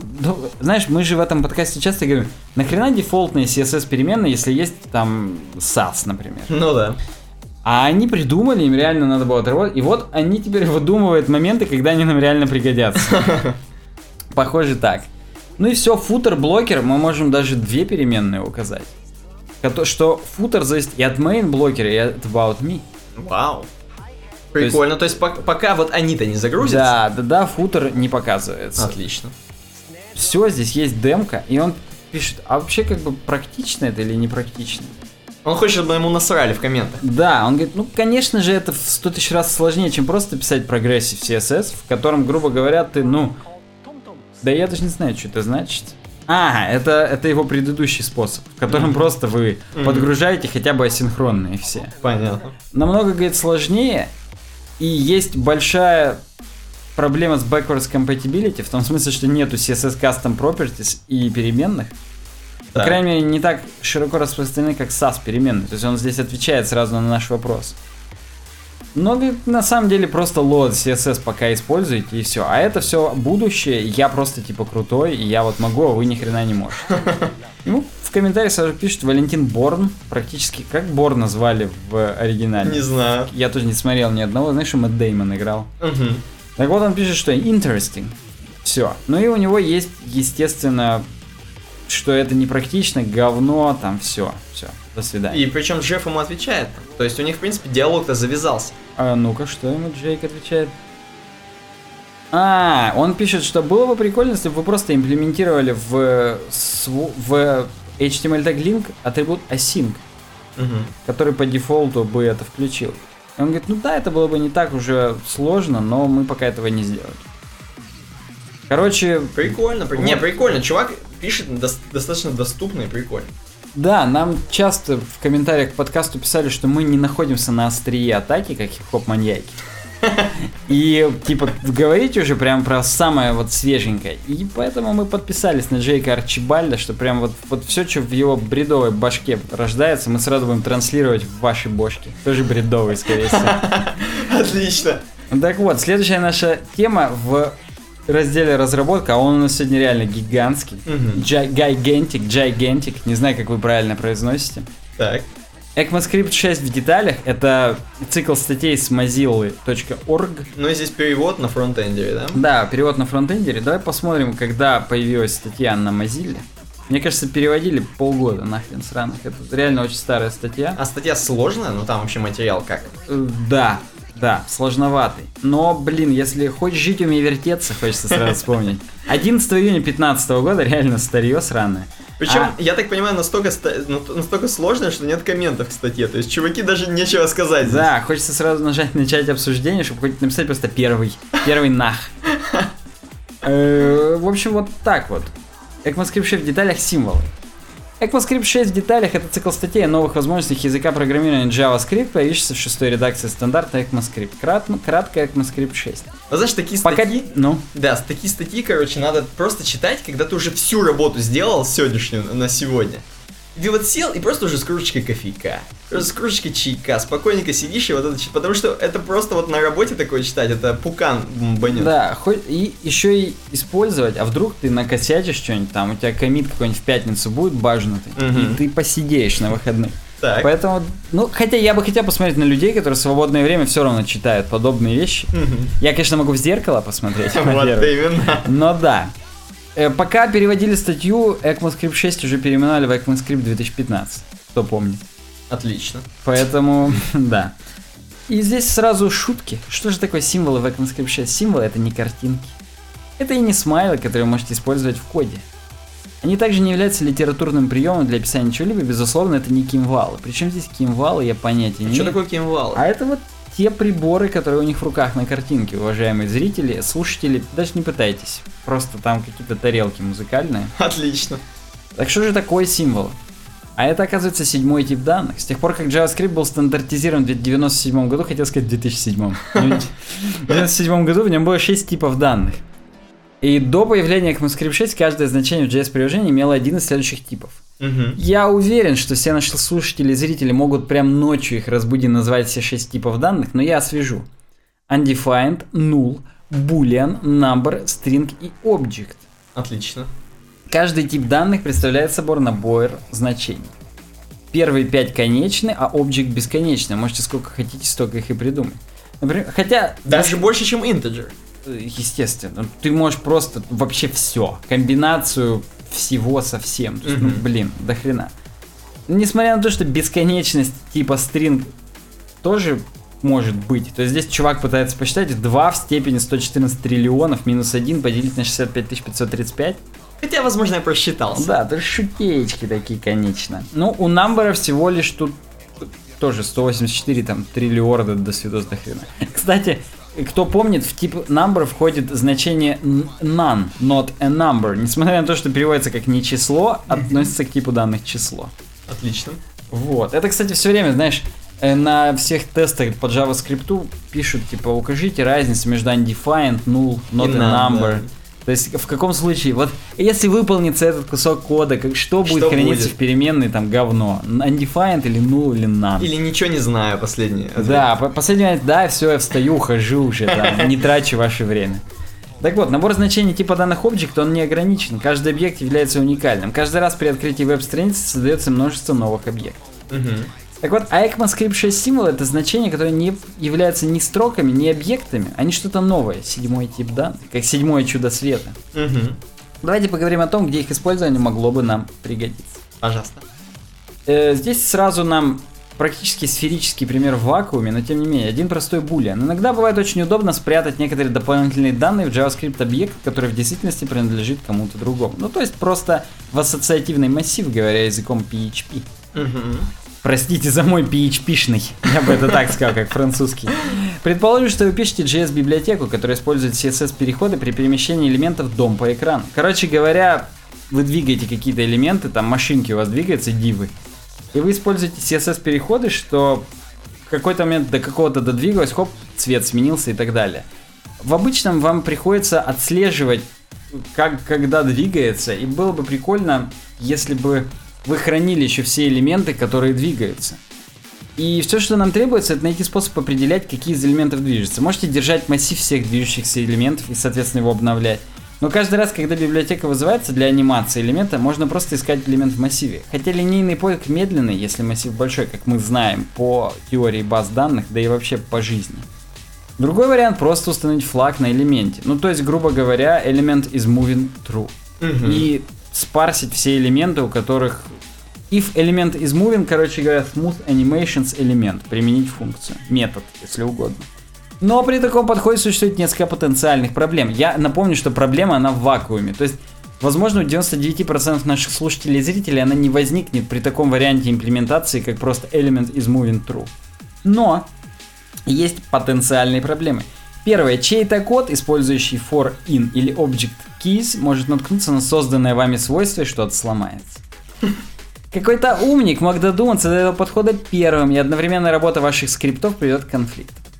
Еще какой-нибудь умник может додуматься до этого подхода в будущем, что тоже приведет к конфликтам. Комитет стандартизации может решить добавить метод isMoving всем элементам, тогда вы вообще попали. Отлично. Конечно, последние три проблемы можно решить, сделав название свойства таким длинным и дурацким, что никто в жизни его не станет так называть. Я не буду зачитывать. Но здесь есть Йорендорф, а это имя автора оригинального. Animation, library, please do not use this property isMoving. Угу. Причем еще в долларах обрамлений и в нижних подчеркиваниях. Это круто. Но на этом не стоит останавливаться. Можно генерировать практически уникальное имя свойства, используя криптографию. Secure Random Generate Name присваивать. Получить тысяча двадцать четыре символьный Unicode абракадабры. Ну, отлично. Но, но, синтаксис ObjectName позволяет использовать буквально любую строчку в качестве имени свойства. Это будет работать, коллизии практически невозможно, и код выглядит намного лучше. Но... С другой стороны, такой синтаксис приводит к проблемам при отладке кода. Каждый раз, когда делаете консоль лога для элемента с таким свойством, будете получать длинную бессмысленную строку. Угу. Неудобно, неуютно. И на самом деле, если вернуться к началу проблемы, нам нужен был всего лишь один маленький boolean, то есть флаг. Так вот, символы — это решение. Символы — это значения, которые программа может создавать и использовать в качестве названия свойств без риска пересечения пространств имен. Иными словами, это уникальная некая сущность, которая точно не повторится в рамках вашего приложения, если вы будете ее создавать через конструктор symbol. Var mySymbol равно symbol за главной буквы, скобочки, точка с запятой. Подожди, а мне интересно, то есть в ECMAScript эту хрень недавно ввели? Или... Вот только в шестом, mm-hmm. только в две тысячи пятнадцатом году. Так. Так же, как и строчку из цифры, вы можете использовать символ как имя свойства. Оно уникально, поэтому свойство с таким именем гарантированно не будет повторяться с любым другим. То есть object mySymbol, которому мы перед этим присвоили символ, равно OK. И после этого console.log object mySymbol выведет как раз OK, и оно гарантированно уникально. Здесь видно, как можно использовать символ в ситуации, описанной выше. Просто isMoving метода присвоить символ isMoving, то есть названию метода, чтобы никто не мог переопределить. И после этого просто использовать переменную isMoving и обращаться точно так же, как, ну, element isMoving, короче говоря. Несколько замечаний по этому коду. Строка isMoving в символ isMoving — это описание, в кавычках. Это облегчает отладку. Значение отображается, когда вы выводите символ на консоль, как конвертирует символ в строку с обычной toString. Также в возможных сообщениях ошибок. То есть это решит ту проблему, когда у вас длинная абракадабра каждый раз выводится. Element isMoving — свойство с ключом символом. Просто свойство, которого имя — это не строка, а символ. Ну, грубо говоря... Ключ уникальный, то есть вы не строку уникальную выдумываете каждый раз айдишник, а уникальный ключ. Так же, как и к элементам массива, к свойствам с ключами символами нельзя обращаться через точку, как object.name, то есть dot notation, если угодно, не работает. К ним нужно обращаться, используя квадратные скобки, как к элементам массивов, опять же. Представляешь, сейчас чуваки, которые на Delphi ходят, такие, блин, через точку нельзя ничего делать. Так, собственно, в JavaScript тоже все через точку, поэтому вот. Они тоже, когда изначально вели, такие, блин, переучиваться придется. Так. Но, понимаешь, это сложно, потому что ты привык работать с объектами, в объектах все через точку, угу. все свойства, а тут придется через квадратные скобки. Ну, как бы символ — это другая тема. Ну да, тебе придется в башке это держать. Если есть символ, получить свойство с ключом символом достаточно просто. Пример выше показывает, как получить и задать значение element is moving. Мы также можем проверить, есть ли такое свойство. If is moving in element, или даже удалить его, delete element is moving. Ну, короче говоря, вот все с определением и переопределением, все возможно. И символы как раз и были созданы для того, чтобы избежать коллизий. Наиболее распространенные способы просмотра свойств объектов в JavaScript просто игнорируют ключи символы, к сожалению. В цикле for in, который соответствует пи эйч пи-шному for each, угу. происходит перебор всех строчных свойств, а символьные пропускаются. Это полное дерьмо. А какого хрена? А как я... А как цикл делать? Есть новый эй пи ай, get all property symbols object. Передавать в... Чё-то какой-то C-Sharp уже пошел. Я вот все это на это смотрю. Да, согласен. У нас есть большие объекты, типа Object и Reflect, в котором есть отдельный эй пи ай, методы, в котором мы передаем экземпляры объекта, чтобы посмотреть. Но это некий шаг в сторону статической типизации. Микрошажочек, прям ползочек. Какую-то литочка ползет. Вот именно такой. Но да, из-за этого очень похоже на C-Sharp. Сразу становится. Так вот, и поэтому Reflect Own Keys возвращает все свойства. И с ключами строками, и с ключами символами. То есть есть способы. Угу. Но, кстати, мы обсудим Reflect подробнее в следующих статьях. Отлично. Это они на Mozilla обсудили. На фронтендере, наверное, переводят все еще эти следующие статьи. Так вот, библиотеки и фреймворки, скорее всего, найдут символом множество применений. Как мы убедимся в дальнейшем, язык сам по себе использует их в самых разных целях. Ну, на самом деле, я даже не буду сейчас говорить о том, как символ используется в спецификации ECMAScript шесть. Хотя, хрен его знает. Ну, короче говоря, если посмотреть на type of symbol, то будет символ. Короче говоря, это реально отдельный тип данных. И после создания их невозможно изменить. Они, грубо говоря, константы. Поэтому, если задать им свойство, приведет к type error. Понял, да? Неплохо. Ну, здесь написано, что символы могут быть именами свойств, мы уже выяснили, этим они похожи на строки. Но каждый символ уникален, отличных от других символов, можно легко создать новый. Это схожесть с объектами. Здесь, знаешь, сразу вспоминается корпускулярно-волновая теория света, где свет можно рассматривать и как волну, и как частицы. Вау. Так вот, символ можно расценивать и как строку, и как объект. Тут даже вот меньше трех, типа сердечко дальше. Да, лавз. Вау. Символы в ECMAScript шесть похожи на традиционные символы, такие как в языках Lisp и Ruby. Понял, бывают еще традиционные символы. Хорошо. Но, к сожалению, не настолько интегрированы в язык, не как в C-Sharp. Хотя не знаю, есть в C-Sharp символ или нет, напишите в комментариях, если вы в курсе. Угу. И какого-то хрена еще слушаете наш подкаст. У вас, возможно, сейчас открыт A-Sharper. Да, возможно. Так вот, в Lisp, кстати, все идентификаторы являются символами, хотя в JavaScript большинство по-прежнему являются строками. То есть переписали стандарт, а все на символы не изменили, потому что бомбанет у всех. Лайк за слово бомбануло. Символы играют вспомогательную роль. Так вот, э, символы не могут автоматически конвертироваться в строку. Это, кстати, еще один микрошажочек в сторону статической типизации, в том смысле, что мы не можем символ конкатенировать со строкой, ее символ is, и добавить плюс sim, которому мы присвоили символ, будет type error. Невозможно конвертировать символ в строку.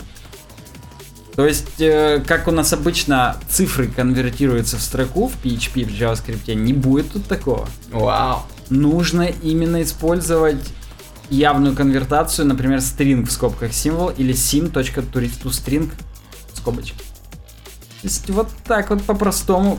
Но приучают JavaScripтеров указывать явные преобразования типов. Угу. Нас, пи эйч пи-шников, тоже в седьмом пи эйч пи приучают, когда разрешают нам указывать явно типы возвращаемых значений функций и атрибутов. Ну и здесь у вас, у JavaScripтеров, наши уважаемые слушатели и зрители, а я вижу в вас именно JavaScripтеров. Ну раз вы нас много просили говорить про JavaScript, видимо таковыми вы являетесь, вот вас тоже потихоньку подталкивают к статической типизации, никуда от этого не уйдешь. Есть три способа получить символ. Почему-то в конце нам это говорят, хотя должны были сказать в начале. Вызов свойства символ. Mm-hmm. Даже это даже не свойство.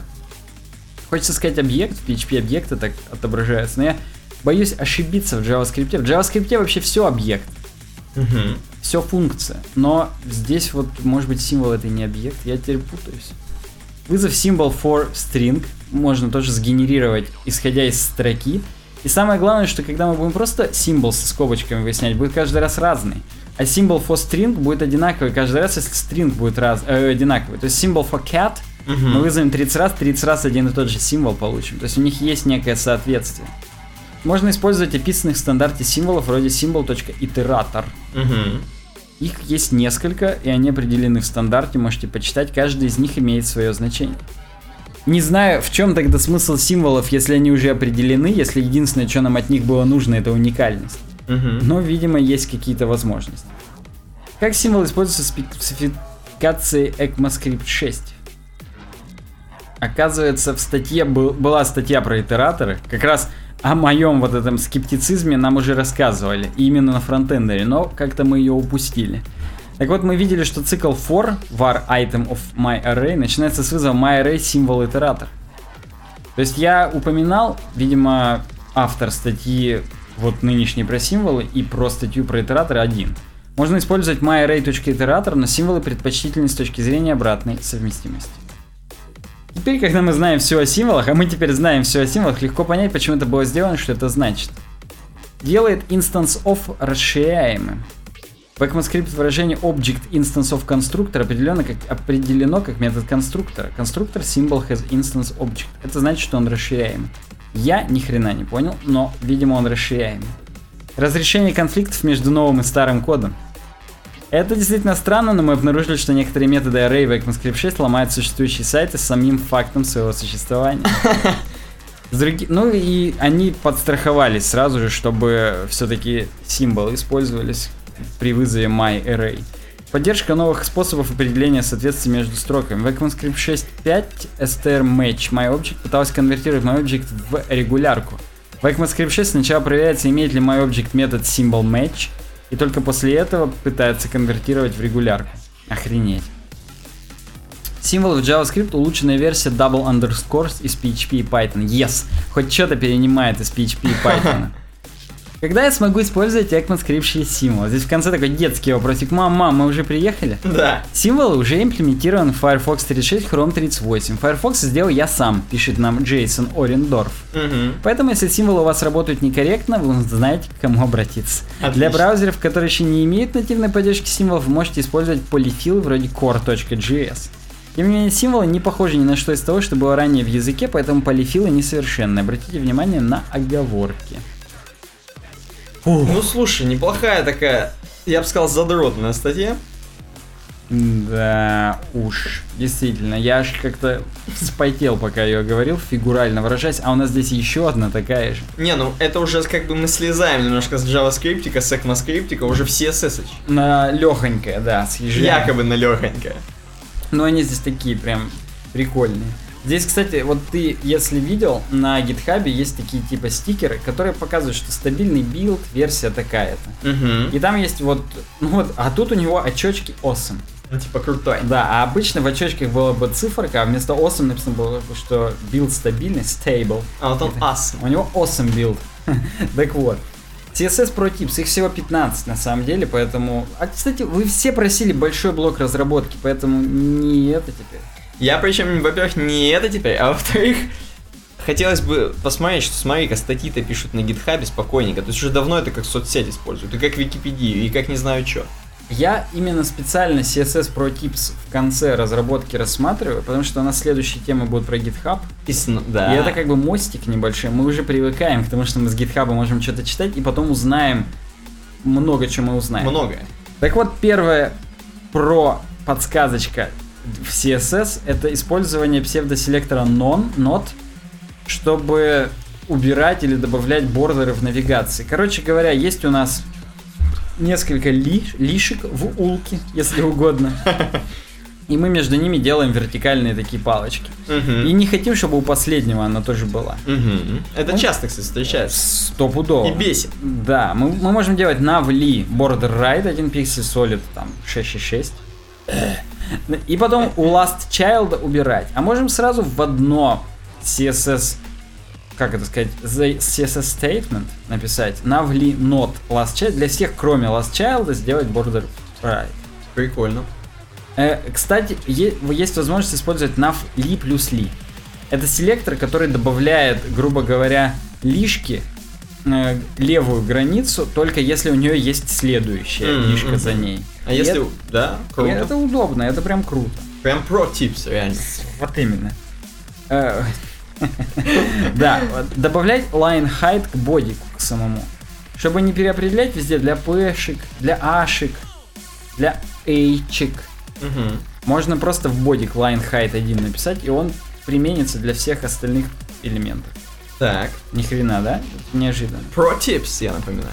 Vertically center anything. Здесь такая так себе про тип, просто хак флексбоксовый, что можно вертикально центровать, если у вас у бодика будет WebKit Flex или просто Flex и Align Items Center. Но это неинтересно, это как бы такой способ, только для флексбокса работающий. Для... Тут написано, между прочим, есть баги behavior, то есть есть баги флексбокса в и и одиннадцать. Mm-hmm. Так вот, кстати, у... на си эс эс Tricks есть крутая статья про вертикальное и горизонтальное выравнивание, а вот я всегда использую метод с помощью position absolute top пятьдесят translate y минус пятьдесят процентов, я имею в виду. Mm-hmm. Очень круто работает.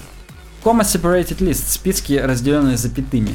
Вместо того, чтобы их реально добавлять в саму, так скажем, эйч ти эм эль разметку, можем их добавить с помощью си эс эс, с помощью псевдоселекторов автор, контент, запятая. И опять же для всех, кроме last child, потому что после последнего запятую не надо ставить. Здесь пишут, что для accessibility это не очень круто, потому что скринридеры эти запятые видеть не будут. Опа. То есть инвалидычи не поймут перечисления. То есть здесь не надо pro tips уже использовать, если вы вдруг ориентируетесь на такую аудиторию. На handicapped persons. Okay. Так вот. Select items using negative nth child. Это старый pro tip. Это прям м- был когда-то даже целый ресурс типа nth точка com, типа такого, на котором все вот эти... про типы, что касается nth child. Короче говоря, можно выбрать все элементы от первого до n-ного. Угу. Если написать минус n плюс, ну, грубо говоря, n только, ну, хорошо, до m-ного. Минус n плюс m. Минус n плюс три выберет все элементы с первого по третий. Display block. Можно сделать not. Минус n плюс три display none. То есть у всех, кроме первого. С первого по третий скрыть. То есть здесь... логические такие, или то, или другое. Use эс ви джи for icons. Давно уже все используют эс ви джи для иконок через background ю ар эл, будь то через что угодно, через э, эс ви джи use, это мы уже сто раз говорили, ну, тут... а это считается про-тип. Окей. Okay. Мне вот это понравилось. Используйте селектор сова, который сделали лоботомию. Прикольно. То есть это два Universal селектора с плюсиком между ними, уважаемые слушатели, попробуйте себе представить. Почему вот lobotomized all? Видимо, короче, ей типа башку располосовали, это плюсик. Плюсик, это ее убили, да. А это, это как кисточки у совы, типа глазки, или, кисточки. Или глазики, да, да. Ну, прикольная тема. И, кстати, это самый крутой тип из всех присутствующих, потому что... мы делаем так, что если любой элемент следует за таким же элементом, то ему, ему сделать отступ сверху margin top один целых пять ема. И никогда не нужно будет писать вот это УП margin bottom полтора, но УП last child не делай полтора. Uh-huh. Вот это вот хреновина поможет. То есть вы делаете просто, если два параграфа друг за другом идут, то у нижнего делать верхний отступ. А у а... последнего, соответственно, да, нет. Да, у последнего, соответственно, не будет. Точнее, у первого не будет, но здесь верхний отступ uh-huh. в данном случае. Использовать max height для си эс эс слайдеров. Чего тут сложного? Ты делаешь, что у контейнера высота двести пикселей и overflow hidden. Угу. И, и, грубо говоря, скроллишь. Угу. Но это тип как бы, ты, может, не знал. Ну, блин, может, не знал. Короче говоря, да. Inherit box sizing. Вот это, кстати, используется в Normalize си эс эс. Вы делаете или в бурбоне... Нет, в Normalize си эс эс, кажется. В эйч ти эм эль делаете box-sizing border box, а потом universal селектором у всего делаете inherit, то есть mm-hmm. унаследовать родительский. И не нужно переопределять, потому что на самом деле по дефолту вы его везде прописываете, и там для инпутов его нужно отдельно прописать, просто если... Ну, короче, это круто, это mm-hmm. прям прикольно. Equal with table cells. Если вам нужны ячейки в таблице одинаковой ширины, table layout fixed. Я это знал еще во времена курсовых наших в институте, то есть реально давно. Get rid of margin hacks with flexbox. Э, есть такие проблемы, Никита.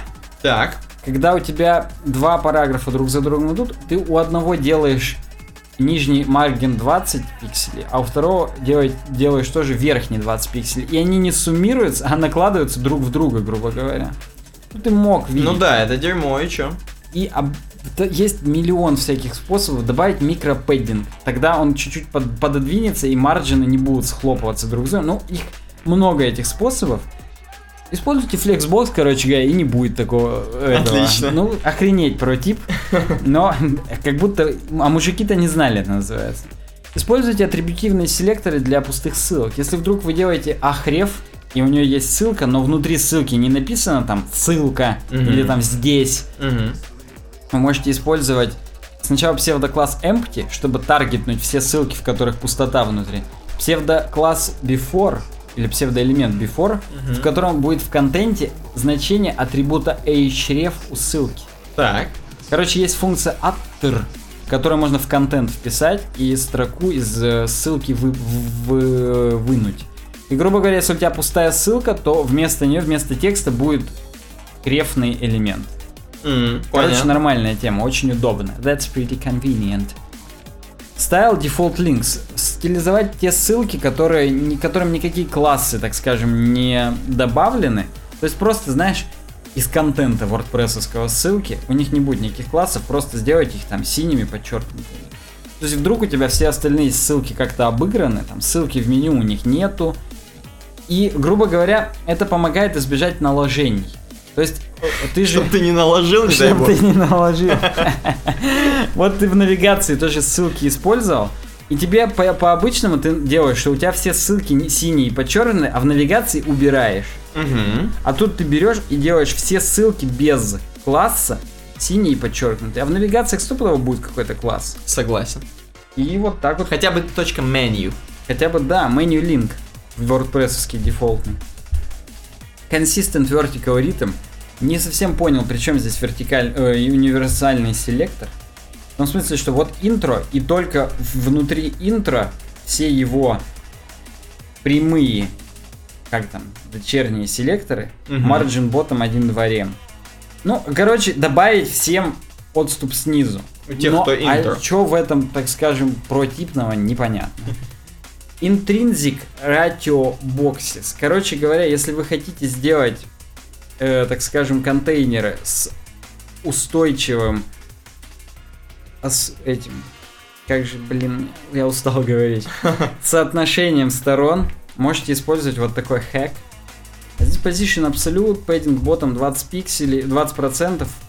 двадцать процентов ширины будет высота. И, короче, всегда будет пять к одному. Потому что ширина сто процентов, а padding bottom двадцать процентов. Именно с помощью пэддинга вы раздвигаете хреновину, а внутри этого контейнера... Я бы раздвинул ее хреновину с помощью пэддинга. Ты раздвигаешь его, и там, грубо говоря, такая пустота, в котором, по идее, бы ничего не было, но ты div, который внутри position абсолютом располагаешь, и он внутри вот этого пэддинга располагается. Он бы там не был, по идее, потому что это отступ. Mm-hmm. Короче, это, кла- это старый хак для айфреймов. Mm-hmm. В айфреймах, чтобы все было... всегда одинаково. Ну, когда ты видос с YouTube встраиваешь, угу. ты вообще-то хотел бы, чтобы он всегда был шестнадцать к девяти. Или четыре к трем, если ну это да. старый клип какой-нибудь там, еще с ви эйч эс рипнутый. Так, Децл, вот, например. Да, вечеринка у Децла дома, да. Вот всегда используется пэддинг-хэк у крутых чуваков. Вот так он реализовывается. Вы раздвигаете двадцать процентов, ну, если вам надо именно пять к одному, там, вы вычитываете математически, какие проценты должны... На калькуляторе, возможно. На калькуляторе, да. И потом внутрь этого абсолютным позиционированием строить div или контейнер, и все круто становится. И тут сразу написано, что current version of Chrome поддерживается. Firefox, Safari, Opera, Edge и и и одиннадцать. То есть, да, не для всех эти прототипы браузеров подойдут. Да. Теперь я прям передохну, и Никита будет Охренеть. С вами разговаривать. Мы сейчас передохнем с вами на разделе соцки. Так. Так вот. И у нас тут сразу тема про GitHub, на которую мы и хотели, собственно, плавно перейти. А тема на GitHub, она как бы и написана на GitHub, чтобы вы понимали. Здесь пользователи GitHub обращаются к самому GitHub, то есть э, к дирекции, возможно, эм, и пишут статью, точнее не статью, а письмо Dear GitHub, то есть олень GitHub. Да, причем это письмо уже даже нарицательным стало, про него именно все пишут Dear GitHub Letter, то есть прямо да, про него, да. Да, так вот, в Dear GitHub Letter тут достаточно полно, но мы откроем вам на отличном русском ресурсе, на котором можно прочитать, что же хотят на Dear GitHub. Так вот, на отличном русском ресурсе linux точка org точка ru, чтобы вы понимали, где сидят нормальные пацаны в свитерах, которые понимают в Linux, что это. Не понаслышке знают, что такое Linux. С усами и с бородами эти нормальные чуваки. Да. Они нам все-таки пишут. Авторы просят внести некоторые изменения в работу GitHub Issues для более удобного сопровождения больших проектов. И чувак расписывает вкра- очень вкратце в этих м- трех пр- практически пунктах, чего же хотят, собственно, от GitHub. Практически с вилами стоят. И с факелами. И с факелами. Хотят кастомные поля, возможно, требующие обязательного заполнения. Для обязательного указания версий, шагов воспроизведения и т.д. Видимо, чтобы очень подробно писать о своих э, коммитах. Чтобы в свобод... Нет, issues это именно типа то, что чуваки пишут для других репозиториев. А, угу. Видимо, чтобы не было вольного формата. Чтобы не в вольной форме, добавьте просто чего-нибудь. Да, да, а да. Именно, чтобы были поля. Добавьте там и выпадающий список. Это касается там интерфейса, это касается оптимизации, того-сюда. Чтобы удобнее было эти issues рассматривать и вообще. Вот. Второй пункт. Система голосования за тикеты, чтобы избавиться от малополезных комментариев вида плюс один, палец вверх. Первый нах я еще хотел бы добавить. Ну, это, я считаю, уже круто. Я думаю, первый нах именно вот для сайта linux точка org точка ru, здесь такой алдовый форум, именно этот все и хотели бы добавлять, но их лишили этой возможности. Да, так причем э, чувак в комментариях сразу пишет «согласен», особенно со вторым предложением, то есть именно с этим. Отлично. Третий пункт. Шаблон для pull request, используемый при создании нового запроса. Contributing.md никто не читает. За письмо можно голосовать в Google Forms, достаточно указать свое имя и ник на GitHub. Плюс можно поставить звездочку репозиторию. Имхо, пишет чувак как бы с бородой и усами, все это может быть полезно для больших проектов, советую поддержать. Я вот сейчас звездочку поставлю, прям я, я участный чувак. Тут участным чувакам анальные страдальцы пишут в комментариях. То есть некоторым людям не нравится, что в принципе... Причем анонимус это написал, чувак да. не захотел свою бороду и усы светить. Вот. Собственно, кроме этого, кроме этого, уже переходя с linux точка org обратно на GitHub, чуваки сами, гитхабычи, отвечают на это письмо. И они как бы это уже в раздел New Features Uh-huh. на GitHub помещают, то есть они как бы не гнушаются тем, что они будут это вводить, скорее всего. Но пишут, чуваки, вообще для решения таких проблем у нас очень важные детали просраны. То есть мы изначально задумывали по-другому. И многие из этих проблем, ну, сейчас как бы нельзя решить так сразу. Ну, вот. Вообще, я тебе так скажу, пятнадцатого января был первый коммит в репозитории Dear GitHub, uh-huh. и восемнадцатого февраля они вот выкатили New Features. Отлично. То есть месяц реагировали. Ну, это достаточно, в принципе, оперативно будем говорить. Ну, они еще пишут, что это только начало, это вот мы только сейчас сделали, но будет еще больше и вообще круто. Ну вот. Э, так вот, и что они там реагируют? Они реагируют, я так понимаю, про... про вот... Шаблоны для issues. Да. Сказали, создаете файл, называется issue template, прямо в корне директории. Угу. Можете не писать даже файл extension, хотя можно и markdown. Да, типа, ж... да, типа markdown. Чтобы удобнее было. Поддерживать. И типа можно mention, mentions. Ну, все прям можно, угу. много чего делать. И все, кто будет, если добавлять issue, угу. то у них, видимо, будет открываться как-то скелет вот этого вашего шаблона, и они только в рамках него смогут действовать, его заполнять как-то и так далее.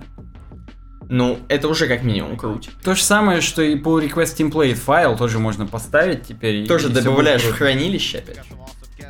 Если вы, говорит, не хотите, чтобы у вас в корне лежали левые файлы, mm-hmm. можете создать папочку .github скрытую, mm-hmm. и в ней это хранить, ее тоже, типа, мы будем теперь проверять. То есть они гении, они сделали все удобно. Хотя добавлять файлы, это, конечно, такое, но для GitHub это нормально. Ну, так естественно, а как ты? Readme эм ди добавляют и не урчат никто. Здесь написано еще check out the documentation for additional information on this picture. Я как, как нигер захотел это прочитать. Не, мне кажется, нигеры — это последние люди, которые на GitHub вообще заходят. И сейчас какие-нибудь не- негры-программисты такие, э. Слушайте, чувак. А они хоп и на битбакете будут. Поэтому, знаешь, возможно, всякое вскроется. Кстати, мне вот хочется опять же маленькое лирическое вступление, секундное.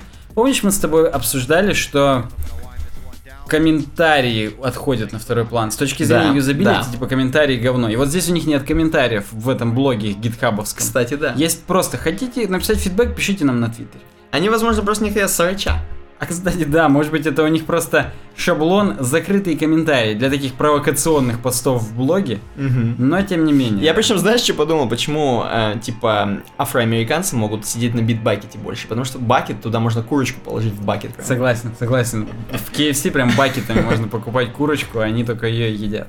Так, переходим от межнациональной розни э, к, к следующему письму, на самом деле. Мы от письма к письму пляшем. К межполовой розни, потому межполовой. Что письмо пишет Тим Кук. Да, э, письмо пишет Тим Кук, он пишет прямо на эпл точка ком, не где-то. Не, не на каком-нибудь медиуме он написал, а прямо у себя. Практически взял, открыл админку Apple. Так, чуваки, как я тут сейчас? Я под каким именем зайду? Тим Кук? Создайте мне аккаунт, потому что у меня не было же. Админ, да, админ, админ, админ. Так вот. И он пишет э, письмо, письмо причем пишет, как бы обращаясь ко всей аудитории, чтобы все понимали, насколько они крутые. А мы немножко посмотрим с Роем.ру перевод как бы письма и вообще, в принципе, некие срачи по этому поводу. Я для наших зрителей покажу здесь как бы такой шаблон стандартный, просто по ширине написана куча текста. Угу. Большой параграф с текстом побольше, там есть... Стена текста. Да. В конце и, написано Тим Кук. Да. И причем без всяких комментов, чтобы, не дай бог, опять же, не срали. Так вот, Тим Кук объяснил, почему Apple не будет писать о эс по требованиям эф би ай. Перевод письма к Ли. Так вот, я немножко как бы истории. Глава Тим Кук опубликовал обращение к американским клиентам компании по поводу того, что власти США потребовали э, компании помочь взломать телефон террориста. Теракт в Сан- Сан-Бернардино произошел второго декабря. Эм, ну, короче, террористы устроили стрельбу, там, инвалиды, бла-бла-бла, погибли люди. Так вот, и они погибли, пытаясь уйти от полиции. А, видимо, у них телефон... А, телефон-то вообще не у них, на самом деле. Телефон вообще про другое, iOS у другого чувака. Так вот, десятого февраля стало известно, что эф би ай не может взломать телефон само. И причем не, не, не, не про, кого, про кого непонятно, про какого-то чувака, видимо, организации, которая замешана с Сан-Бернардино. В смысле? Может быть, одного из двух убитых может быть, террористов? Одного. Да. Но нет, там, видишь, они хотят ось накатить на чувака, может быть, подкинуть этот телефон. Я не знаю. Так нет, но они, может, просто на будущее хотят. Может быть, на будущее. Хотя, да, может, у них есть подозреваемые. Ну, ладно, вот да, давай, читаем. Да, суть какая, значит. Тим Кук пишет. Мы восхищаемся профессионализмом эф бэ эр и верим в их благие намерения.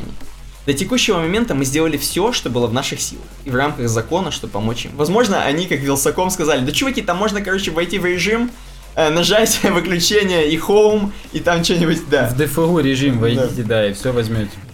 Вот, однако теперь правительство Соединенных Штатов потребовало от Apple создать нечто совершенно новое, и эту задумку мы считаем слишком опасной. Нас попросили разработать средства обхода защиты данных, хранящихся в iPhone.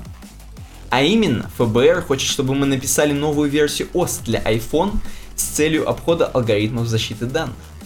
Этот инструмент эф бэ эр планирует установить на iPhone одного из подозреваемых. Вот как они это незаметно сделают? Без палева. Возможно, он у них эф бэ эр там и работает. А, они крысу нашли, просто да. Хотят его подставить сейчас. Да. Нет, чтобы наркотиков подкинуть в карман, как старые добрые. Вот да. Но, видимо, такие методы уже не работают, надо новую о эс написать ради этого. Так вот, если это несущественная пока версия ПО попадет в руки злоумышленников, а она может, так как она будет находиться в руках злоумышленников. Не несущественная, несуществующая. Несуществующая. Они могут воспользоваться данной программой для взлома любого iPhone. То есть, если те чуваки еще умнее окажутся, и взломают, и вообще, и накатят всем такую ось. Запушат на GitHub, возможно. Так... И, ну, они будут исью хотя бы по шаблонам писать к ней, понимаешь? Слушайте, вы как бы вот тут вот это поменяйте и это, и выбирают из списка полей. Ну ладно. Так вот, эф бэ эр может называть этот инструмент как угодно, но абсолютно ясно, что программы для обхода встроенной защиты пользовательских данных в iOS, несомненно, являются лазейками в алгоритмах защиты данных и угрожают безопасности пользователя. В дальнейшем безопасность устройств уже невозможно будет гарантировать, несмотря на все уверения правительства в том, что такая программа будет использована, использована только в одном конкретном случае, пишет Кук. Кук говорит, не открывайте ящик Пандоры, потом уже да. это будет не остановить. Да как сибирская язва, везде проникнет этот... Ну и вот Игорь Ашманов, между прочим, которого мы иногда упоминаем, так. собственно, законодатель Ро эм ру, мне кажется, да, или нет? Ну, он, я так чувствую, он тут, короче, да, один из важных дядь. Не чувствую, а помню, просто да. не помню, кто конкретно. Он пишет в комментах, а может быть это просто значит, на кого батон крошите, пацаны? У меня крыша круче, идите с ней договаривайтесь, я для них ось пишу. А он имеет что в виду? Он дальше еще один коммент большой, потому что здесь срач-то развивается, и он пишет еще один коммент. Но он тут немножко сорвёт с другим чуваком, который пишет, да вот, типа, это в США-то просто они не прогибаются, а у нас там монголо-татарская ига была, бла-бла-бла. А в США-то все крутые, поэтому Apple может, типа, выеживаться на эф бэ эр. Ну, он немножко это говорит про это. Вот, а потом говорит, что, типа, а может быть, Apple давно сдает все а эн бэ, это известно, вплоть до нажатий клавиш. Я напоминаю, как школьник, так, он зашел в пуск. Да-да, он зашел в пуск. Да, так вот, и тут, опа, эф бэ эр захотелось присосаться. Вот, то есть он считает, что, в принципе, ну, в принципе, правильно считает, что разведка и, как бы, милиция, то есть полиция, это разные структуры, госструктуры, и они не хотят делиться данными между собой. Поэтому вот такая история. Мне просто нравится еще то, что жиром здесь выделено, наши слушатели-то не узнают. Что касается Apple и его бунта, выглядит так, как будто шлюха пытается прикинуться невинной школьницей в передничке и бантике. Это Ашманыч, по-моему, свои какие-то фантазии. Скорее всего, в принципе, это старая проверенная схема, она успешно продается. Он еще продавать это умудряется, его, похоже, это надо завернуть. Отлично, отлично. Ну вот такое, такой небольшой скандальчик с Customer Apple Letter. Так вот, продолжаем про, э, с ро эм ру. Еще небольшой скандальчик. Небольшой. Танки мстят Mail.рушичам. У нас это заглавлено. Так вот, немножко так уйдем в сторону... М- это у нас какой соцкий, да? Ну, немножко как бы это... В принципе, бизнес в соцке, окей. Короче, World of Tanks предложил бонусы за отказ от почты на Mail.ru. Короче, оказывается, между Mail.ru и World of Tanks, то есть Wargaming, то есть белорусами, небольшие терочки. Эм, Wargaming делает World of Tanks, все это знают, короче, и они кон- э, контакт, как бы конфликтуют с новым проектом Армата от Mail.ru, игрой. И Mail.ru, как когда-то, недавно, предлагали золото внутри World of Tanks за то, что чуваки зарегаются в Армате. Как бы, вроде бы безобидная хрень, ну, но... просто, чтобы хотя бы чуть-чуть попробуйте, вот, ну, прям самую ну, малость. Прям, прям просто вот зарегайся, да. Да, и, мы и вам пол... даже оплатим это, вашей валюты, вар... варгейминговой, танковской. Сраной, да. Ну вот. Э, видимо, Wargaming это не понравилось. И они решили уже более такой черный пиар сделать и написать, что Mail.ru-то, скорее всего, у них вот незащищенная хрень. А я сейчас прочитаю цитату, как там написано. Так вот, для более высокого уровня безопасности советуем вам сменить не просто адрес электронной почты, но и почтовый сервис. Mail.ru, там, List.ru и так далее. Все, что относится к Mail.ru. То есть, им прям вот не нравится вся... Не то, что, как бы... Не то, что просто нам не нравится Mail.ru, говно, сменить на Gmail. А прям вот и почтовый сервис. Уйдите вообще оттуда, это, возможно, вас взломают. Просто я пытаюсь понять, насколько на мнительных мужиков это действует. А я уверен. Представляешь, у тебя танк угонит, ты в него бабла вложил. Они перейдут, они все согласен, будут... Ты слышал? Сразу... Да, да, они еще передадут по сарафанке быстрее, вообще. Чем Mail.ru бы передал. Ну, короче, это жесть, и я думаю, она, в принципе, на кого-то повлияла, просто я, я уверен в этом. Я считаю, что все-таки это уже более грязные такие ходы от Wargaming, это уже как-то прям уже попахивает. Ну, понимаешь, не, не начали. Никто не говорит, что будет игра по правилам, но игру начали Mail.ru, не, а не, не Wargaming. Согласен, согласен. Поэтому здесь я даже... Не знаю, кого оправдывать в этой ситуации. Ну вот, вот такая история. Можно дальше переходить. Так, мы с ро эм ру не уходим, мы продолжаем на ро эм ру. Очень тупая ситуация, на самом деле. Я вот просто охренел, когда узнал. А причем узнал я только сегодня, как-то про- про- просрал эту новость. Так вот, история с э, провайдером. История... история с тем, что Медведев смог зайти на RuTracker. Да. Дмитрий Анатольевич, наш премьер-министр. Причем не говорим, просто на RuTracker. Эм... Юмас-центр, провайдер, пострадал от этой истории охренеть как. Так вот, рассказываю, короче. История посещенных сайтов с iPad Медведева два дня назад могла спасти провайдера Юмас-центр. Это очень круто, если честно, если себе представлять. Вот, короче, эм, в Овгике, в Институте ки- кинематографии, или кинематографии, так вот, собрались, было, эм, так, тут написано, что за сбор-то был. по госстендеру это бла-бла-бла-бла, это не то, не то, не то. Короче, там днем семнадцатого числа в ВГИК прошло заседание правительственного совета по кино с участием премьера Дмитрия Медведева, Константина Эрнста, Первый канал в скобках, и министра связи Николая Никифорова.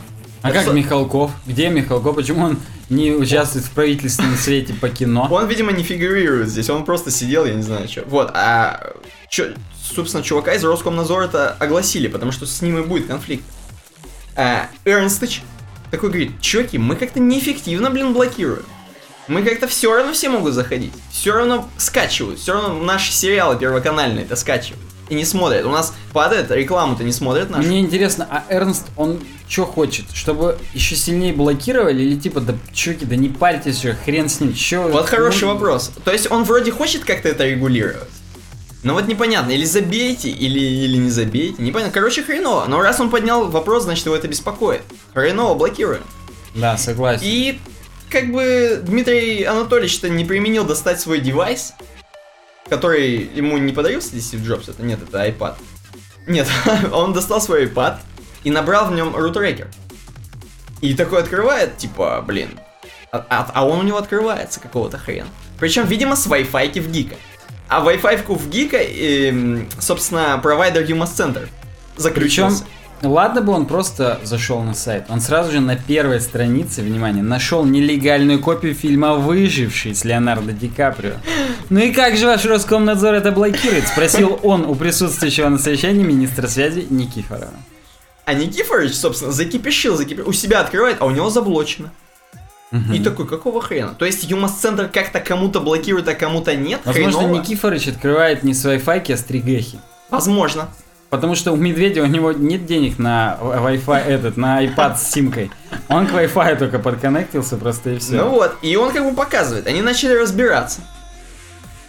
Эм, я так понимаю, они не разобрались сразу на месте. Вот это я не понял. Они разобрались на месте или нет? Потому что, короче, у Никифорыча оказалось открыт rutracker точка орг, а у Медведича rutracker точка ру.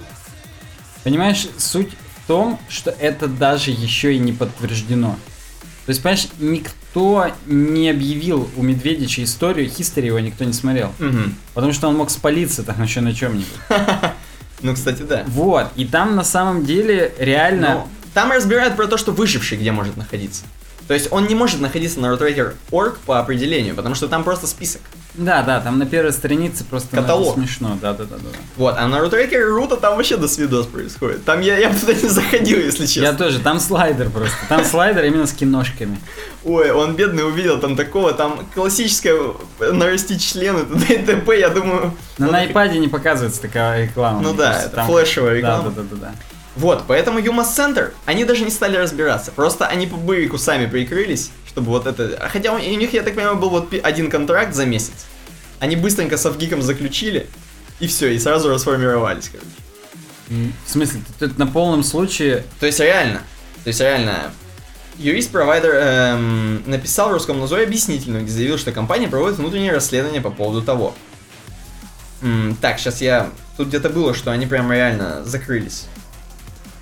Uh, так, затянулось еще на два дня и одного закрывшегося провайдера. Вот так. Так, лучший комментарий. Иван Ильин, то есть автор поста. Тимакова, пресс-секретарь Медведя, сказал, что пример зашел таки на rutracker точка орг, то есть на настоящий. Затем ввел в поиск выживший и получил страницу с фильмом. Как-то вот так. И тут есть ссылка на search.php. Страницы с фильмом сейчас там нет, есть страница с трейлером. Ну слушай, не, ну если так, то да. Если он не, как бы не затупил, то окей. Тут вот еще, видишь, непонятно ничего. Ну, да. Очень, очень темная история. Пишите в комментариях, если вы уже какие-то точные подробности знаете. Или вы директор Юмас Центра, вы закрылись, теперь слушайте наш подкаст. Можно переходить к категории WordPress? Я причем опять же дропну первую тему, она долгая. Окей. Мы ее на тридцать минут Нет, еще... на самом деле ты ее разобрал перед этим, поэтому в следующий раз ее легко будет восстановить. Но она крутая. Да, она, она реально крутая, я ее реально разобрал, и я не забуду ее передвинуть. Мы ее уже недели три передвигаем от моего знакомого Алексея из Калининграда. Ну и это хорошо, то есть люди будут ждать. А недостатки WordPress она звучит. Да, недостатки Горячая WordPress. Тема. А о достатках поговорим. Кастомайзер... четыре и пять новые две фишки Охренеть прибавятся. Классные вообще, да, я согласен. Во-первых, даб даб ди си. Адаптивный кастомайзер будет, можете на гифке видеть. Внизу кастомайзера будет типа как на компьютере, на планшетике, на телефончике выглядит. Угу. Жмете и прям хоп, у вас сожмякивается окно справа. Так. Это первое. Второе это Selective Refresh. Это если, грубо говоря, вы меняете заголовок, то обычно он перезагружал всю страницу, угу. а теперь будет немножечко только заголовок. Даже если... У нас был видос про кастомайзер, да, он и есть, собственно. Там я рассказываю, как, как симулировать это, как симулякр. Так. Именно такое поведение, но у него теперь Selective Refresh by default будет. Отлично. Вот, вот такие вот микроизменения, но в четыре пять в WordPress не будет. Просто семнадцатого февраля был дедлайн, потому... Когда решается, что именно будет уже стопудово в релизе и не меняется уже. Так что прям ждем. Нормалек. Следующая тема. Э, супер такая библиотека ти джи эм Plugin Activation. Уже я даже ей пользовался. Это библиотека, которая при активации темы mm-hmm. тебе показывает список. А вот с этой темой стопудово работают такие-то плагины. Блин, круто, прикольно. Вот как в теме One, на которой сейчас Uweb Design работает, там как раз ти джи эм используется. Там есть несколько вариантов. Первое прям... сразу насильно тебе активируется плагин вместе с темой. Так. Есть те, которые прям советуют, что... Рекомендованы? Да. Рекомендованы, и они вместе с темой переносятся в подпапки плагинс. И можно кнопку Activate прям нажать и все. А есть те, которые прям типа Just.co. Типа вот это тоже крутая тема. Угу. То есть три таких варианта. Так вот они сделали генератор. То есть как на Bootstrap страницы э, генератор, на который ты заходишь, пишешь как называется твоя тема, туда-сюда, и тебе уже готовая пи эйч пи-шка падает, чтобы ты даже не переименовывал ни хрена. Так, ну круто, круто. Ну, прикольно, да. Следующая тема, мне прям хочется... Я ее рассматриваю потому, как правильно отмазываться. Была критическая уязвимость безопасности в продуктах Elegant Themes. Elegant Themes, кто не помнит, сделали тему ди ви. Угу. Потом популярную сделали... тему. Да, и очень. ди ви Page Builder. И у них есть плагин Monarch Social, который добавляет кучу э, кнопок для расшаривания в соцсетях. И там в плагине прям десять или там восемь вариантов этих кнопок. Слева висячие, справа, под постом, в сайдбаре. И все можно прямо с плагина включать. У них была ну, просто икс эс эс дефолтная уязвимость какая-то там. Так. Так вот, и они... Отмазываются. Они пропиарились, они всем покупателям... Имейл отправили, что была хрень, мы все устр- устранили, все круто. А никто и не заметил причем. Да, да, они автоматически обновили всем все. И даже те, у кого супер старые версии каких-то тем, для них и то добавили какие-то фиксы, в которые можно что-то сделать. Ну, то есть они очень мягонько, не стали ничего скрывать, шило в мешке не утаивать, просто всем написали, что все круто и так далее. Причем даже те... аккаунты, которые... У них, я напоминаю, модель распространения подписочная. Ты покупаешь подписку на Elegant Themes и можешь пользоваться всеми их продуктами сразу. Она стоит там типа восемьдесят девять баксов в год или шестьдесят девять, не сильно много даже. И даже для тех, у кого подписка уже просрочена, угу. ну, то есть кто не оплачивал, им все равно прислали бесплатный микроплагин, который делает обновление именно критических безопасных этих безопасностей. Угу. Вот так вот. Прикинь, как круто, какой крутой customer service. Отлично. Не, это все правильно делают. Вообще прям работают мужики. Да, и кто еще работает?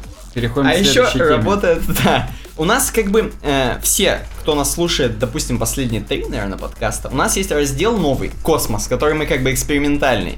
Но сегодня мы с космоса спустимся немножко на Землю и поговорим про житухи, про житуху. Она называется житуха. Ну, потому что... Не так часто в космосе новинки происходят, к сожалению. А в житухе-то часто. Так вот, первая статья «Америка такая Америка» называется. Эм, Джефф Буш, будущий кандидат, будущий президент, кандидат в президенты США от республиканцев, опубликовал в своем Twitter фотографию пистолета. В качестве подписи он написал просто «Америка». «Америка», чтобы вы понимали. Данный твит можно интерпретировать множеством способов, так же как интерпретировать концепцию того, что же именно представляет из себя Америка. Он как бы достаточно глубоко копнул. Ну, а может быть не он, а чуваки, которые его пиарят. На стволе еще есть подпись Governor Jeb Bush, то есть это его именной ствол. Это он стреляет практически. Так вот, к счастью, пользователи Twitter пришли на помощь, чтобы дать более подробную характеристику. что же именно представляет из себя Америка и пара других стран. Вот можно посмотреть, сначала просто его твит, ну, собственно, пистолет. М-м, такой из кобуры уже достанный, будем говорить. Да. Да, практически заряженный, уже готовый к бою, так вот это Америка. А дальше чуваки начали делать всякие приколы про Америку. У тебя там гифки то проигрываются, да? Я нажму, если плей, то проигрывается. Можешь плей сразу нажимать, просто первое, там, где чуваки трясут какую-то хрень, это Америка. Это была же тема, которая... Это типа, как тебе сказать, тренажер, чтобы руки качать. Но в Саус-Парке очень сильно простебали, что из этого тренажера потом еще белая жидкость выливается тебе прям на лицо. Отлично. Ну, нормальная тема, короче говоря. Да, ну дальше подожженный гараж такой, типа Америка. Ну, не гараж, контейнер. Да, контейнер. Причем он такой американский контейнер, реально. Такой как надо. Дальше тут типа обложка Спайдермена толстого, тоже Америка. Я вот это не понял, мем Life of America, где все типа пере... как-то... Я тоже не знаю. Тоже не знаю, какой-то еще и пистолет сюда приделали. Ну, короче, разъясните. Ну, пистолет это Джеба Буша. Ну, пистолет его, да. Чего? Напишите в комментариях, что за мем, правда. Это прикольно, да. Я тоже не первый раз вижу. Угу. Вот, дальше целующий Линкольн с... Вашингтоном. Вашингтоном, точнее, с, да, с, Линколь... с Линкольном. В принципе, в принципе. Там еще жирный ребенок, только это не ребенок, а обычный чувак. Да-да, дальше жирный ребенок, его типа, это или мама, или этого жена, хрен его знает, короче, она его там кормит, тоже Америка. Там еще в Буша, в другого, в Джорджи кидают ботинками, тоже Америка. Да, но это я помню, да, это, кстати, помню эту хрень, это же было, ну, как бы давно, конечно, но было, я помню просто момент. Не, я, я как-то это не уловил. Упустил? Ну, да. Короче, здесь их реально много. Да, вот, короче, Америка, там где чувак. Че мы до конца-то дойдем? Тут нет Раши. Я бы тоже... А, нет, Раши есть в комментах, можно поржать. Вот а, давай, да? Давай, допустим, Австралия, там просто чувак поет пивасиком практически м- какую-то тварь, типа... Крокодильчик. Ящерку какую-то, да, но. Крокодильчика. Дальше Британия, там вроде бы как бы стоит... Премьер... Кэмерон, да, да, да, да. Но еще чувак из улицы Сезам. Да, из улицы Сезам. Ну, Австралия, там, понятно, еще, опять же, Мишка, держит мишку кенгуру. кенгуру. Фин, Финланд, просто какое-то хипстерское изображение, ну, это, это смешно, старика, да, да, да. В салоне. Викинг. Да, вот так вот Россия наносит ответный удар, там, естественно... Там Кадырыч с золотым пистолетом. Да. Это, это круто. Ну вот, вот так вот прикольно. И, в принципе, можно перейти к последней теме. Я тебе плохие новости расскажу, я их еще вчера читал. Джеб Буш выбыл из гонки, все. А, охренеть.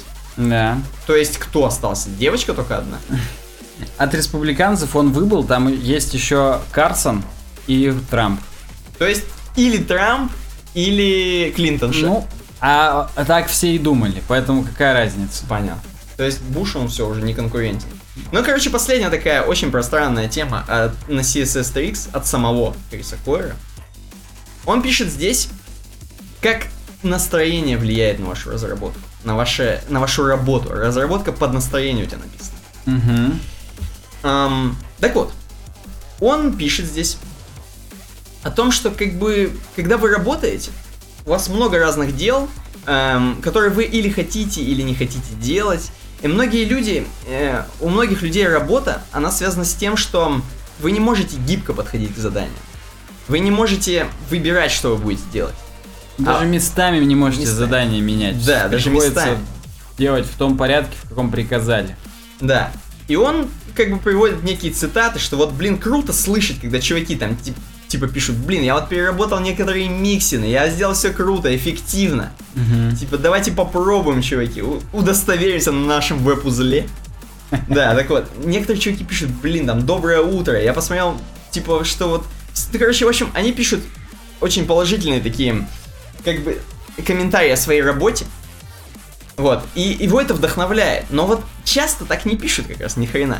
Часто, наоборот, вам нужно посмотреть, вас бесит, вот, допустим, вам нужно прочитать все свои письма, допустим, какие вам написал менеджер, если вы удаленно работаете.